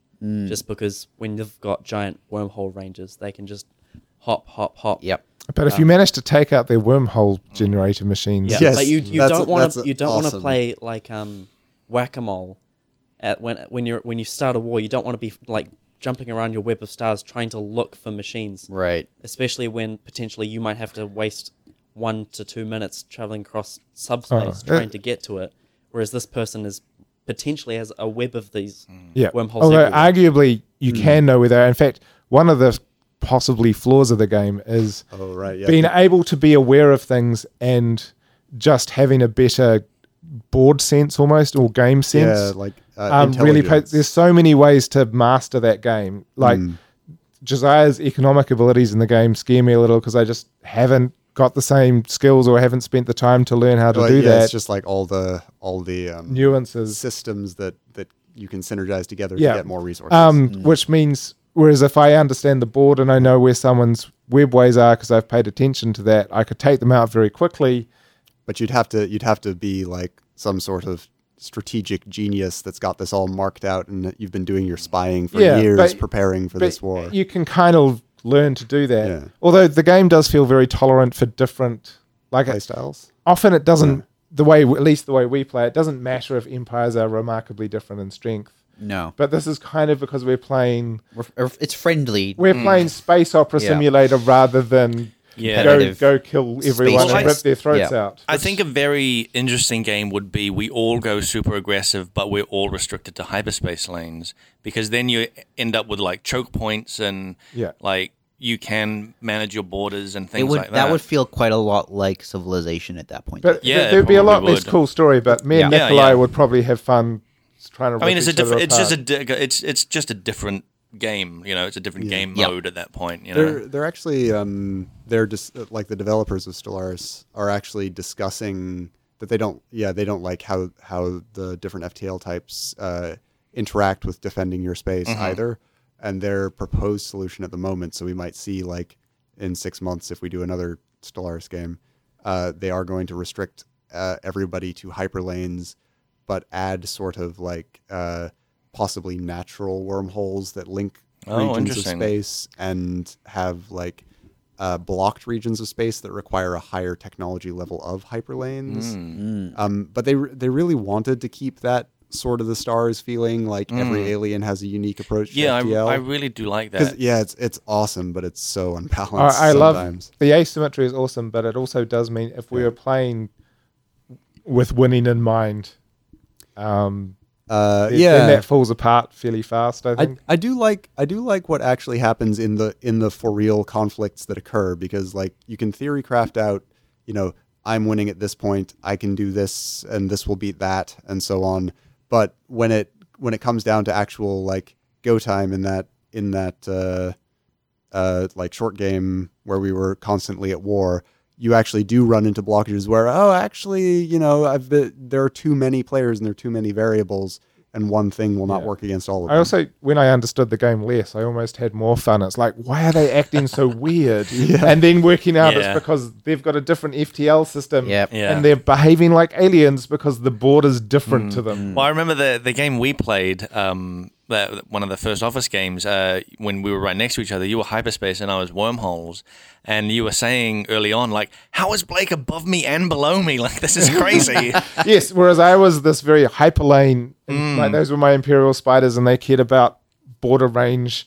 yeah, no, it's super border range. So you just watch me go blob, blob, Yep, blob, blob. yep. It was and, frightening, and so actually. we were both terrified of each other Yeah. doing these weird things. yeah, yeah, yeah. It was. I, would- yeah. yeah, and, and actually, that yeah, it's concerning that they might lose some of that if they go to a more like terrain based system. Um, but, it was I think more they- fun they because would- I didn't understand Yeah. it, which I Yeah. Mm. think for both of us was like, why are they such so Yeah. doing these terrifying different things? Uh, I think that variety helps a lot, though, because Mm. I mean, besides it providing a lot more replayability um, And Um, cool as- stories. a- yeah, and, and cool stories as someone playing those different things, playing against those different things, and those combinations of different things um, makes each like game very feel very unique and like also the random events, the where they like appear. Uh, based on your travel uh, technology can can make those like s- those chains feel very different. Suddenly, I have to get pets that are like you know on the other side of the galaxy, and I can't travel through this person space because and I'm on hyperlanes. I just can't do it. Oh, there's Uh, nothing like- wormholes, you know. There's nothing like going to war because you want to finish a quest. Right. yes. the, it's the best. It's the best reason. Oh, actually, yeah. There, there's a thing that I noticed, probably to do with us being so nice, but they have scripted a a single solitary Archduke Ferdinand uh, event into the game, uh, which is supposed to encourage you to go to war, and it's happened to Blake and I, and I've seen it happen to somebody else. Oh, is it the, Go the on. fleet maneuvers? But yeah, it's when it's when you have a large fleet and you're sitting next to somebody who's not necessarily your ally, you can cause some diplomatic tension by having massive fleets maneuvering right next But to the, there. the thing is with like with players, you know that that's just an event. Like it's not actually going to do anything. yeah, I, I RP'd it though, and I, I lodged a diplomatic objection Ah, and did you? sent a I- Uh, stern. Ah. I did yeah. the same thing in the And- game last So night. you you did that. Uh, like I, I I had that event come up and I did the maneuvers, and then a while later you. I think had the event and you Yes. did the maneuvers and I was just like, yeah, it's just an event. Um, Jedi's not gonna, not, you- Jedi's not mucking about. Like he just cares about tech. I think you That's need true. like actual Cass's Oh, ally, like actual an event says if you go to war this person you can and you've got an advantage or something, which I realize would right. feel bad and Mm, think- too random, but th- there does need to be more tension causing things in the Yes. Mm. mid game. I think the the way this should be handled personally, and based on I I have probably have the least knowledge of the game here. Just that's my disclaimer. Um, the faction system is severely underutilized as far as establishing conflict goes. But it's also If quite you- new as well. It was only it wasn't in the original game. It was Oh, okay. It was ori- like yeah, it's, recently. it's, it's a good addition, added. and it's much better than it used to Oh, be. yeah. but- Consider the possibility Yeah. that you could influence a system, uh, i- influence a faction, have that faction uh, like separate from the their parent, and now you've got like potentially a war between those two factions, and you can just keep feeding them resources. Like this is Hmm. Well, and this you is can, fun. you can guarantee their independence And or yes, absorb exactly. them. Or so this is actually um, this is actually hilariously a thing that is in the game, but the scripts for it are somewhat mismanaged. Ah. So it must it must be slavery. It must be slavery where the um, where the overlord is critically mismanaging their slaves. And the empire that the slaves join would have to be egalitarian, and in that case, this Okay. can actually this cascade that you just described happens that seems very specific. but it's too specific and it needs yeah Oh, and it's and it's only when they added this faction system that they put it in so they Right. they just need to broaden that out I actually had a uh, Yeah. event like that show up when I, I a- as a hive mind when I take over a planet that is occupied.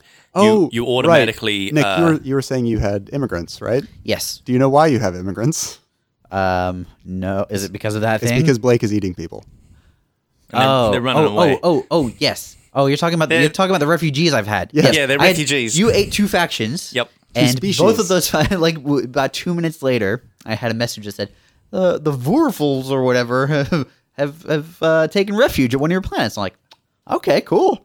So now I've got a planet with six different alien types Well, on it. you're welcome. that's just that's just me giving to the I'm- universe. hey, they're stoked to be there. My, Yeah. my Uh, happiest. but the levels thing are off is the that charts. Nick's right this should this should impel his his factions to war with you Yes. to Mm. try Also, and- our because he's- federation, despite being peaceful, should have a cause for war. Yes. Mm. We should be able to say, oh, this gives us an in. right there's there are atrocities being committed. We can go Yes. yeah. E easily together Yes. and deal with this. Yes. right The other Where- interesting thing is that Blake has introduced a potential immigration problem Mm. into your empire, depending on. uh, you're- Yeah. you you set your 'Cause who policies knows If you- what yeah, yeah, they're- but, but I mean more like the people that you're bringing into your empire might not. They might change factions and stuff. they might change factions. Yeah. They might not like the way that you run. Yes. and then become unhappy people. But I have no. I mean, other than the fact that my xenophilic yeah. empires are, are really well equipped to deal with that though. Yeah. Like xenophiles are, are the sorts of people that you could expect to have a military and pacifist faction in the same empire and have them both happen. right and the problem with with that event in general is it's basically random. Like he did a thing, and it caused a thing because of my setup to happen. But he didn't intend for that to happen, and neither did I. Yep. Um, and so while the, the the refugees may cause problems, it's not really a, a strategic feature. It's like a, it's just a consequence of some stuff that happened. Yeah, and it, it gives it gives Nick the player an idea, but Nick's empire doesn't get any mechanical like uh free pass on their pacifism declaring war policy or I can't. now I don't. Also, don't have like information about his Uh, Yeah. empire, which they totally could have had because they were part of it briefly or something. You know. Yep, or or a faction love demand food. from your from your. oh boy, I mean, I guess food is Your part of an food! empire. the game has some great stuff when you've been mean. Hmm. Like you can go these these population are set to being food. Yeah, and then that's- suddenly you eat them. you were telling me something insanely disturbing. Where oh yes, um, there are disturbing things in this game. where uh, what was it? You had oh, you'd you'd marked down somebody's uh, uh, species as food, but then was trading food with oh the yes, parent. and you can get Oh, like, God. sends you Selling this food to the huge parent food bonus. species. Whoa. And, and yes, you can do disturbing things in Ah. this game. yeah, That's a South Park episode you just described. And mostly, I want to be. uh, There's an author called Ian M. Banks, and he writes about the super nice liberal culture that's culture. like super anarchist and Yeah. uh, and and super nice. And I, I kind of want to role play them in this game, and you kind of can. Mm. But man, if you want to be evil space empire, the game. Yes, you can a totally lot go. of avenues for that. You, I can eat your people, and because they're massive, they produce heaps of food, and now Yeah. we can sell your food back to you. yeah, it's, yeah. yeah. And, and then So they you can Definitely, yeah. genetically modify these species to be delicious. Which Yes. Will give you more food. Yep. There, there, there are some lines that I don't cross in this game, and um, turning turning alien species into food is, is a bit of a is a, is a What no for about me. have you ever have you ever read Hitchhiker's Guide to the Galaxy? I haven't read it. There was there's a Oh, a no. Mm. cow in that that is genetically engineered to want to be eaten. Yeah. oh god, It's, it's their purpose in life. I, yeah, I assume actually, if you go deep enough in the indoctrination and genetic engineering, that's you, you probably essentially create Yeah. that you monsters. And then- your food and you like it sort Yeah. of thing. And then there's the chemical bliss where you, you know, if you've got some unhappy populations, you can just Yeah. um, force feed them drugs until they're happy. And yeah, there, there's some disturbing Yeah. stuff. Mm. But I, I also like the fact that if it's turned up in a science fiction novel, particularly if it's a space opera novel, someone at Paradox who makes Stellaris has obviously gone, this has got to be in the Yeah. Mm. game. Because there's all these Fantastic hooks ideas onto all, things. all throughout it. Yeah. Yeah. I mean, there's there's a strategic resource that is basically spices, and Yeah. Yeah. Oh yeah. I'm uh, I'm I'm currently exporting great deals of spice. Yeah. And they've And obviously our- played 40k because if you want to be the Imperium of Man, Oh, you, yep. basically can totally be so. Fanatic like purifiers. any science fiction novel, they seem to have tried to jam in there, and a lot of the jankiness and badness is because they've tried to be rich and interesting. Yeah, right yeah. and you can it- it also means that you can kind of look past some of these big flaws just Yeah. because there's so much cool Yeah, stuff that's true. so war many cool war moments. is annoying, but the story around it is so cool. Yeah, I Yeah. mean, I think I think the thing is like it can be janky because I mean it's not an e-sport. you Yeah, know? and Yep. and I generally actually play strategy games like I'm out there to rip people's throats out and to to take every advantage I can. And this game, like if I if I had that attitude, I'd go, this game's junk. I started with this terrible uneven position, and there's these random events. What the hell? I got and Yeah. it doesn't feel Yeah. that is because everything doesn't feel fair. And it doesn't really matter to the role playing aspects if you're different strengths. It just works for me. I, yeah, and I, I actually like I like balanced strategy games, but I love asymmetrical strategy games because they cause situations like unlikely a- alliances and shifting like allegiances where you you may potentially come into a situation where you decide that you must fight against like this block because if you don't they'll become too strong and they'll win Yeah. the entire game. Yeah, so I, I'll look over all the flaws in this game. Yeah. i because- think especially in th- the style that we are playing because we're all in the same room we're we all work together and we're all playing together uh, a lot of the imbalances end up getting sort of smoothed out just because we are we, we keep the we keep cutting the tall poppy down and we we try and bring up our Yeah. allies and that sort of thing and sometimes that includes people treating themselves as the tall poppy. Yes. And go, I can't. you I don't. know, I, I, I can't I be this already am too threatening. good at this game. I want people to have a good time. Yeah, that sort of thing. this is mostly Josiah. yes, right? Josiah. Uh, But then you fall into your own sort of I mean, the- weird the- role that's quite interesting in the in the galactic community anyway. Like Yeah. you're like a you're like this third party. He's a fallen empire of his of he's his own yeah, he's creating. an unfallen I, empire. I prefer yeah, I prefer Ascendant Empire. Yeah. Yeah. It's uh Although it feels like you can sometimes mess with strategies, but you know. I well, it's but if he it's wants true to do that, that, that's Also- totally valid what, strategy. What we should do actually is is if you're slightly militaristic and you're next to Josiah, is you should actually wail on Josiah. Mm. You should you should until he's attack me dead. at the start of Yeah. the game. Yeah. because as Blake described. But But it's- that, it's that oh, no- also then it's like that's Josiah that's goes a bit- home now. Yeah, that's right. And if we've I just just- uh, started a, a three evening session, I'm well, so I'm I'm kind of cagey. Generally, like so as Blake was describing, you're really vulnerable. Um, I have several times been like wiped out from the start of the game, but I usually take that as an opportunity to escape to a more distant location. yeah. But if and someone become actually went, less well, we'll powerful." we're going to kill you and we'll I set would- our war yeah. Mm. goals to destroy you utterly, yep, um, which we generally don't. We, we, generally we don't.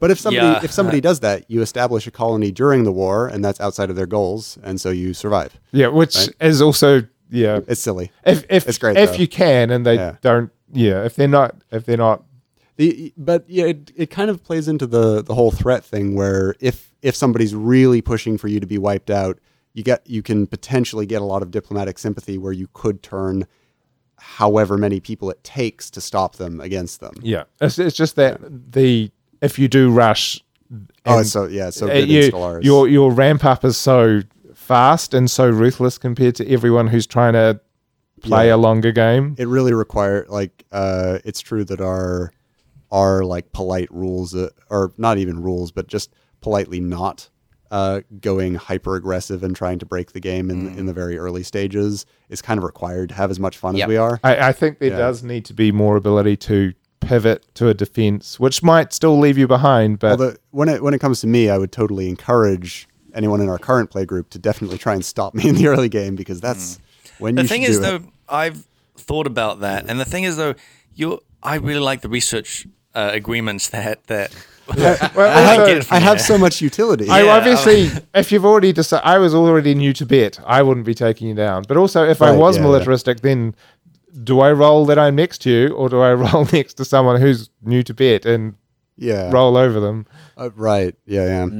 Well, and that's that's the interesting like geopolitics thing as well. Like I've I've created several protectorates and like tried to uplift diverse species, but also with this like huge technological advantage. Ryan, for instance, in his like expansion, is feeling constrained, even though I'm not particularly directing any like guarantees over that direction. He just doesn't feel like he can afford to take the risk.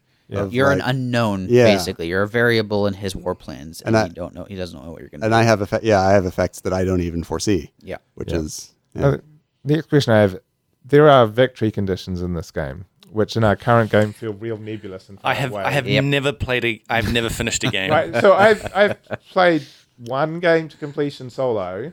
Um, Yeah. But most most strategy games, I care a lot about the victory conditions. This one, Right. I don't really. Is anyone actually playing for the victory here? Are we trying to get our federations? I'm keeping tabs on it. Yeah, uh, Stellaris. me, only, me and Stellaris only has one victory condition, and what aren't they all control number of planets, and then there are variations on whether you. so your so allies, there's or your Federation tributaries- controls sixty percent of the galaxy, which Yeah. is the Yeah. which was added late. That wasn't in the original version. Right. Um, that was for the people who wanted to play namby pamby culture, and that's as close as they got. um, and and I'm glad they added it, but it, it does it still doesn't feel it feels kind of.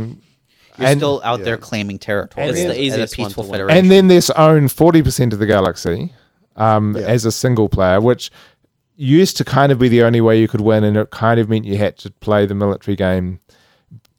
But th- that wasn't necessarily the most fun to do. Winning wasn't the most fun thing to do in the game. And what what's the third one? It's basically wipe out everyone else, right? Yeah, or or subjugate everyone, Right.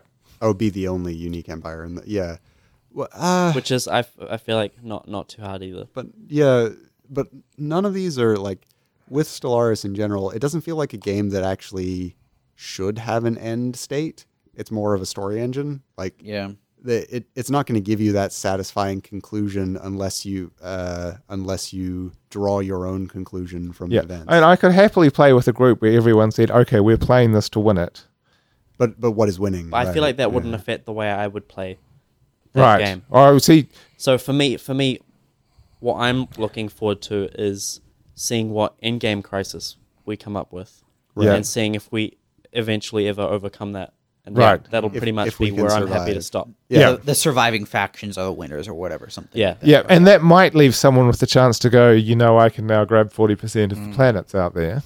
I, yeah, Yeah. maybe. That'll be a bit Maybe. hollow though if like if half the people are like, all right, cool, I'm done, and then one person's like, but wait, I want to conquer you now. Yeah, or, Or the just other under way the radar. is if someone was to get sneakily 40% of the Yeah. planets while we were still in the mid game crisis and going, Well- oh, but I want to finish this fight. Yeah, well, yeah. That, that's actually kind of the thing. Like that screen pops up, it has no effect. It, it Yeah, just, but, it's just a but message. that's also not necessarily the most important thing Yeah. that happens. Is like if someone, if if planets started getting eaten and it turned out ego because they'd taken so many planets had a win screen, I'd be like, well, I want to see the rest of this. Mm, yeah, right, like it's this- in Stellaris. The yeah, victory is meaningless. Yeah, but normally, I mean, I could play a game where everyone didn't treat it as meaningless, True. and and while you would play the same, I suspect I would play different. Well, I think uh, i- if you wanted to play a game like that, I think everyone going militaristic and restricting to hyperlanes is And, would be the way to go. 150 stars and Yep. start next Yeah, to and each it's other. it's Right. basically a, a StarCraft skirmish. Yeah. kind of Space like- chest. yeah, Yeah. which is unfortunate if that if that if you played it that that actually nine tenths of the game disappears. Yeah, yeah. And I'm playing minerals turn into Hmm. Yep. corvettes Yep. turn into Yep. Hmm. and turn into victory. Yeah. Turn victory. Yes. But then uh, Endgame Crisis happens, so who knows what's No, going to no, but I- that's- the game's well over. Like, like Yeah. there's no mid game in that case. It's like Yeah. The the like there is only war early game Stellaris is pretty pretty one dimensional. It's it's not nearly as fun a game because nobody's ever going to get the technology to get to an Right, end game crisis. yeah, Yeah. and and because there's not a strong turtle, then you you could go well. I'll play for the long game. Oh, what's that coming through my borders? Mm. Right. Yeah. Right.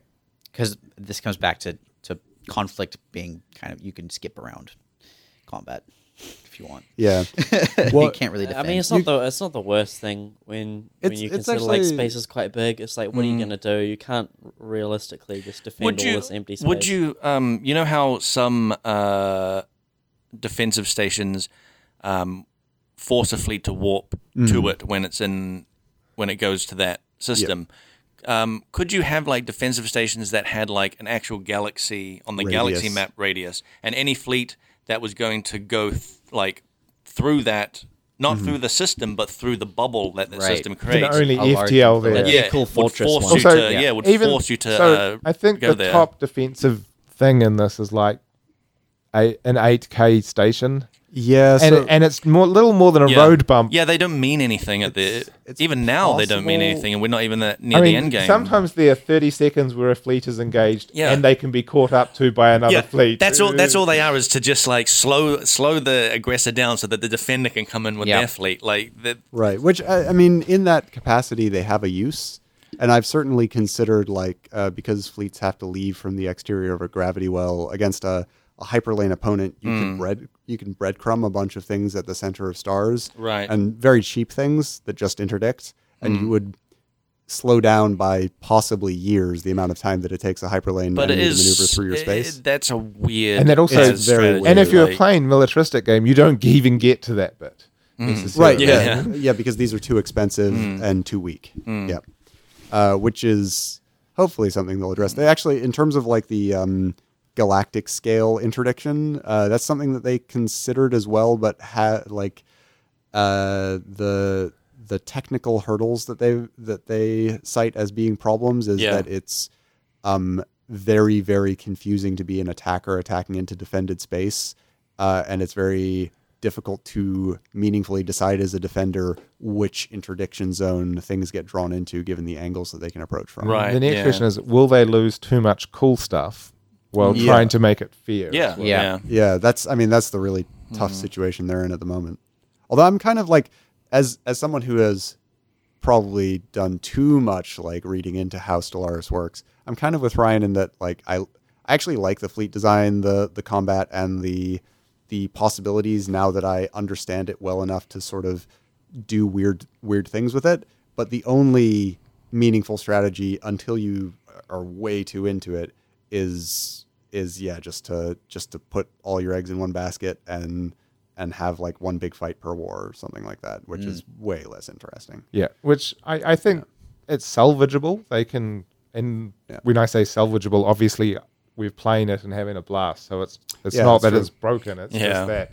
It's just these little things that just make it not absolutely perfect. There's there's stuff that there's just plenty of room for improvement. yeah. Um, and and it's in a game where conflict is meant to be fairly important for that to be. And Hmm. I think part of this has been the simulation is like, well, if if if there's big open space and there's big fleets, and then having a big fleet would probably be the right thing to do, like it was in naval combat Hmm, back mm-hmm. in the day. It's true that it makes sense, right? Yeah. Although if there were civilian fleets flying around running your economy, then Ah, Yeah, then you could hit blockade. trees. because I would Roots love and to all have that sort of pirate stuff. raiders go. Yep. I would love building. to see a pirate faction in someone else's space and fund them. Oh, What I would like How would to you do like some is- advanced destroyers? Yeah. like if you're militarist, you can already use the the bombardment policy, which can like once a month destroy buildings. Oh god. Um, Actually, yes, there are like horrible phony wars that last forever that militarists Oh yeah, can do. yeah. So Oh, I, it's I do good. like that I can just go to war with a pacifist person and just completely wreck their factions by staying at war with them, to, Right. to a positive benefit of mine. But I would also really like to say like I don't want your planets because I'm really happy with my sector count. But I don't like that you have that planet, and I want to ruin it for you by just putting a giant fleet on top of it and bombarding it until it's all gone. Yep. You just want to blow up a planet? Uh, and and Yeah, in particular, potentially. But like Terminator sometimes you assets. see some Betherian power plants or stuff, Ah, or some yeah. strategic resources, and all that. Right, I don't that's- want you to that's have fun. Too nice. Or you see like this person's got like a, an entire planet of research stations, or maybe they've got habitats and Dyson spheres. and I don't want you to have that. I just want to blow it up. But it would be interesting then to if you could if you had actual v- like sensor range of that planet, go into that planet, see what pops are there, and s- manipulate some sort of Yeah, oh, faction espionage to, would to be- yeah to, But you to can- An revolt, espionage you know? layer would be one. I, I would Yeah. also love to be a peaceful peaceful faction that had a special circumstances Yep. that did the espionage. Well, I right. mean that's that's the culture right yeah, there. if if you could be the culture and and engage with like engage in warfare Not war. primarily through espionage. Hmm. But would I also- be amazing. like that the militaristic factions you say you, you do that this also the game sets you up to want to be at war you don't want to necessarily win your wars and Hmm. make your your factions unhappy you actually kind of want To be at war. all have enemies all around you you literally work towards that goal Yeah. of having rivals Yeah. and then trying to keep fighting Yeah, it's it's quite quite interesting. There there are yeah all sorts of things that they should fix with it, but there if you if you're role playing a bit, it's actually quite characterful the way that that certain empires behave.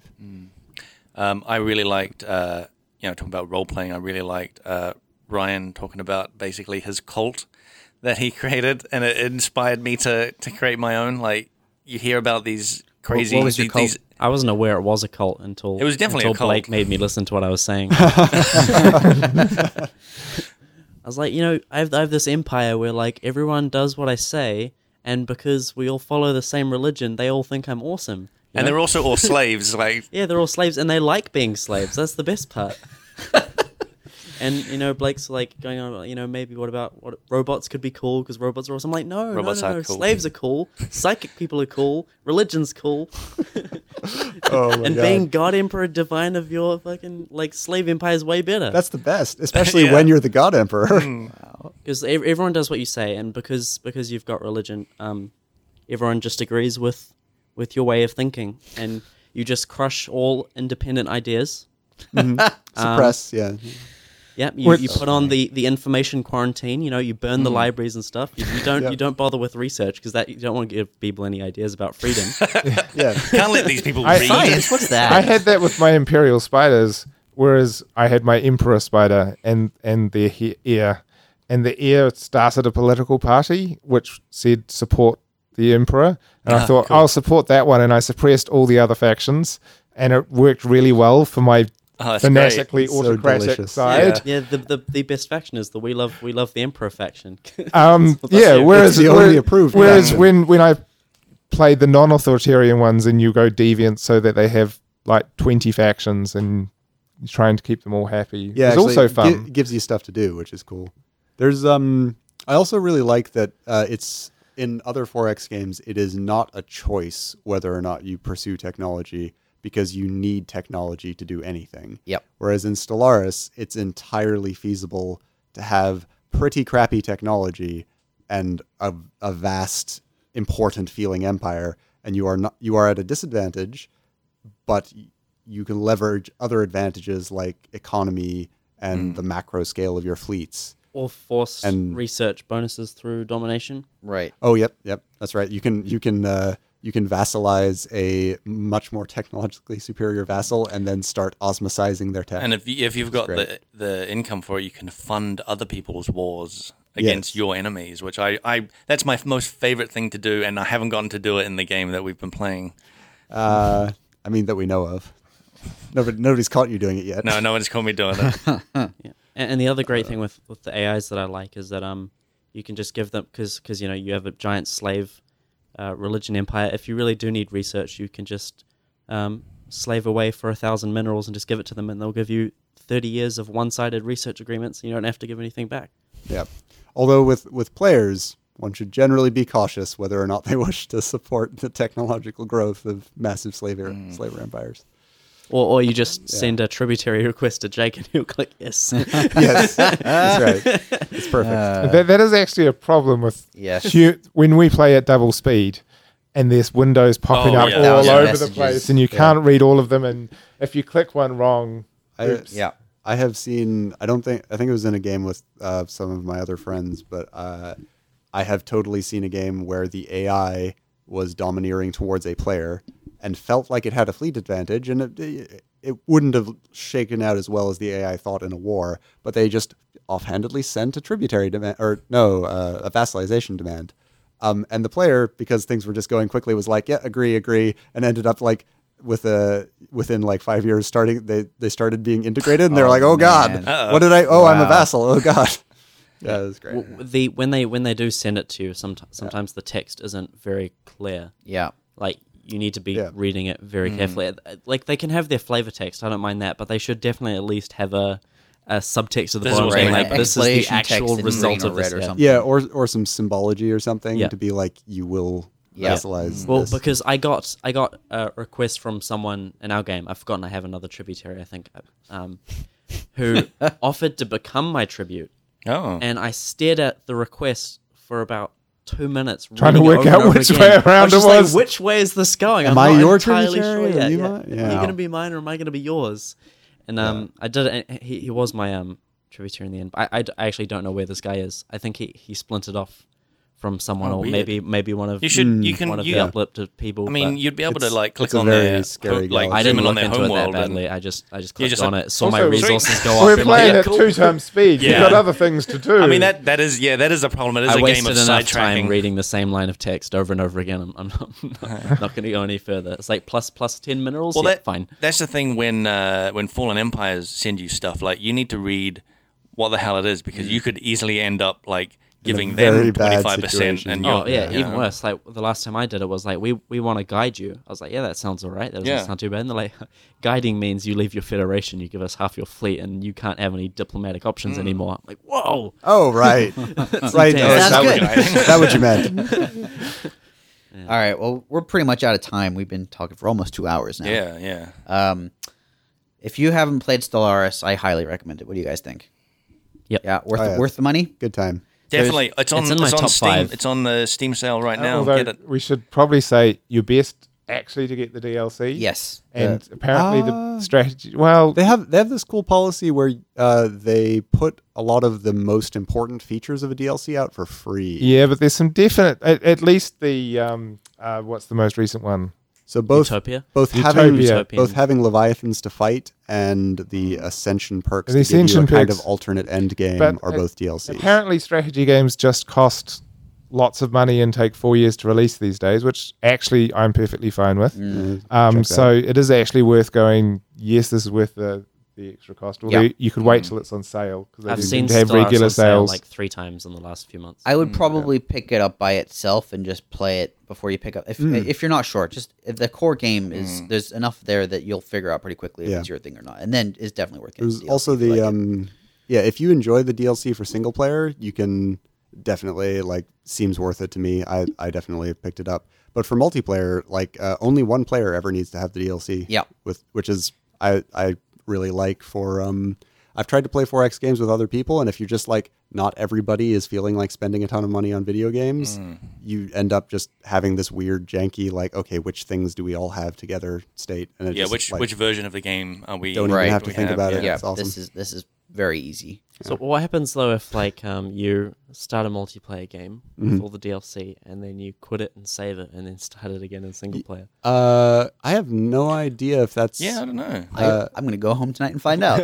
Yeah. I'll let Oh, you bye know. bye Just ascension let us perks. Yeah. bye bye. well, or, or it might. Half of my it might- faction vanished. it might let you continue because they're usually pretty soft. Like they want Yeah. Mm-hmm. people to buy their DLC, but they have a lot of ways to play it without buying it. Which is, I I have bought it. I just didn't install it because I wanted to start with the smallest feature list possible and grow out. yeah, no, that's, that's actually wise. Like especially Oh, playing I Stellaris actually think- initially. playing with all the features on. I mean, it's went not. straight into they it. Jumping don't in the deep end. overwhelm you. There's just more shit that happens Yeah. that makes Yeah. the game good. in my Yeah. opinion. Ah, I, I wasn't yeah. even aware of what the features were. yeah, and things like the curator and the artists. Oh, if- if I you- love those features. Oh, yeah, those if, that's if you DLC. if you Yeah. I think they are it is, DLC, and if actually. you played without it, you That would be you're quite kind of bad, missing yeah. out. But they don't really cost you brain space to No. interact with. Right. Yeah. Um. I Right. I had as- been assuming that there was going to be. I mean, I mean, civilization, for example, uh, religion and all. You know, it, it adds an extra layer or two when they add, add DLC. So I had expected this would just be more complex, and it, it is a little more complex, but not too too. um, You're, yeah, you're you're right that it's more complex, but actually, I guess Carl is right that it's more complex, but because of the kind of game that Stellaris is, and there's so much parallel stuff going on, Yeah. Yeah. that it's probably not overwhelming. a lot like of it is the in Civ. the paid bits are actually the interesting story and breadth to the game. They well, I also don't know. I it mean, solves Hori- some Horizon problems. Signal is free, right? Yeah, like resource dumps Yes. for the for the curators. Yeah, the That's curators very and helpful. having the, the- Mm-hmm. having places to dump your energy and minerals. Oh, when, yeah, you're, when yeah. you've got a surplus is good. Mm. Anyway, uh, I want to thank each of you. Thank you, Carl. Thank you, Josiah. Thank you, Ryan. Thank you, Blake. Thank you, me. Uh, if you want to listen, if you want to ask us some questions, uh, we've got uh, email frontseatquestions at gmail.com. We'll answer them at some point. We're kind of slow on it. Uh, our Twitter is at frontseatcast. Our Facebook page, facebook.com slash frontseatcast. Frontseatgamer.wordpress.com is our WordPress site. Sometimes we get comments on there. And we've got a YouTube channel now with our own URL, youtube.com slash frontseatcast. Uh, thank you for listening. Thank you guys for coming in. Uh, and thank you for developing Stellaris. That was Paradox? Yep. Paradox Paradox. and Interactive. Yeah. Thank you, Paradox. All right, bye.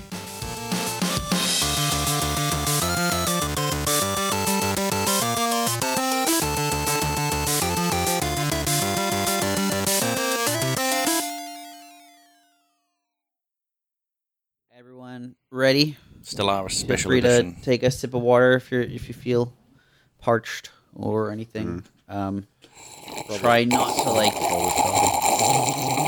do exactly what Blake's doing. That's perfect. What we want is we want just slurping. Maximum This is slurp. just an episode about slurping. We need we need a slurp baseline from from every. yeah, it's every like person. white correcting with sound, except Should we like we, we use slurps around here? Some people do a clap in the middle, but I, I prefer if everyone just gave a good slurp. Then you get to do your S hissing as well. Oh right, yeah, yeah. do it. Sibilance. Siblings. Sally sets. um, all right, ready? Everyone good? Good. Yes.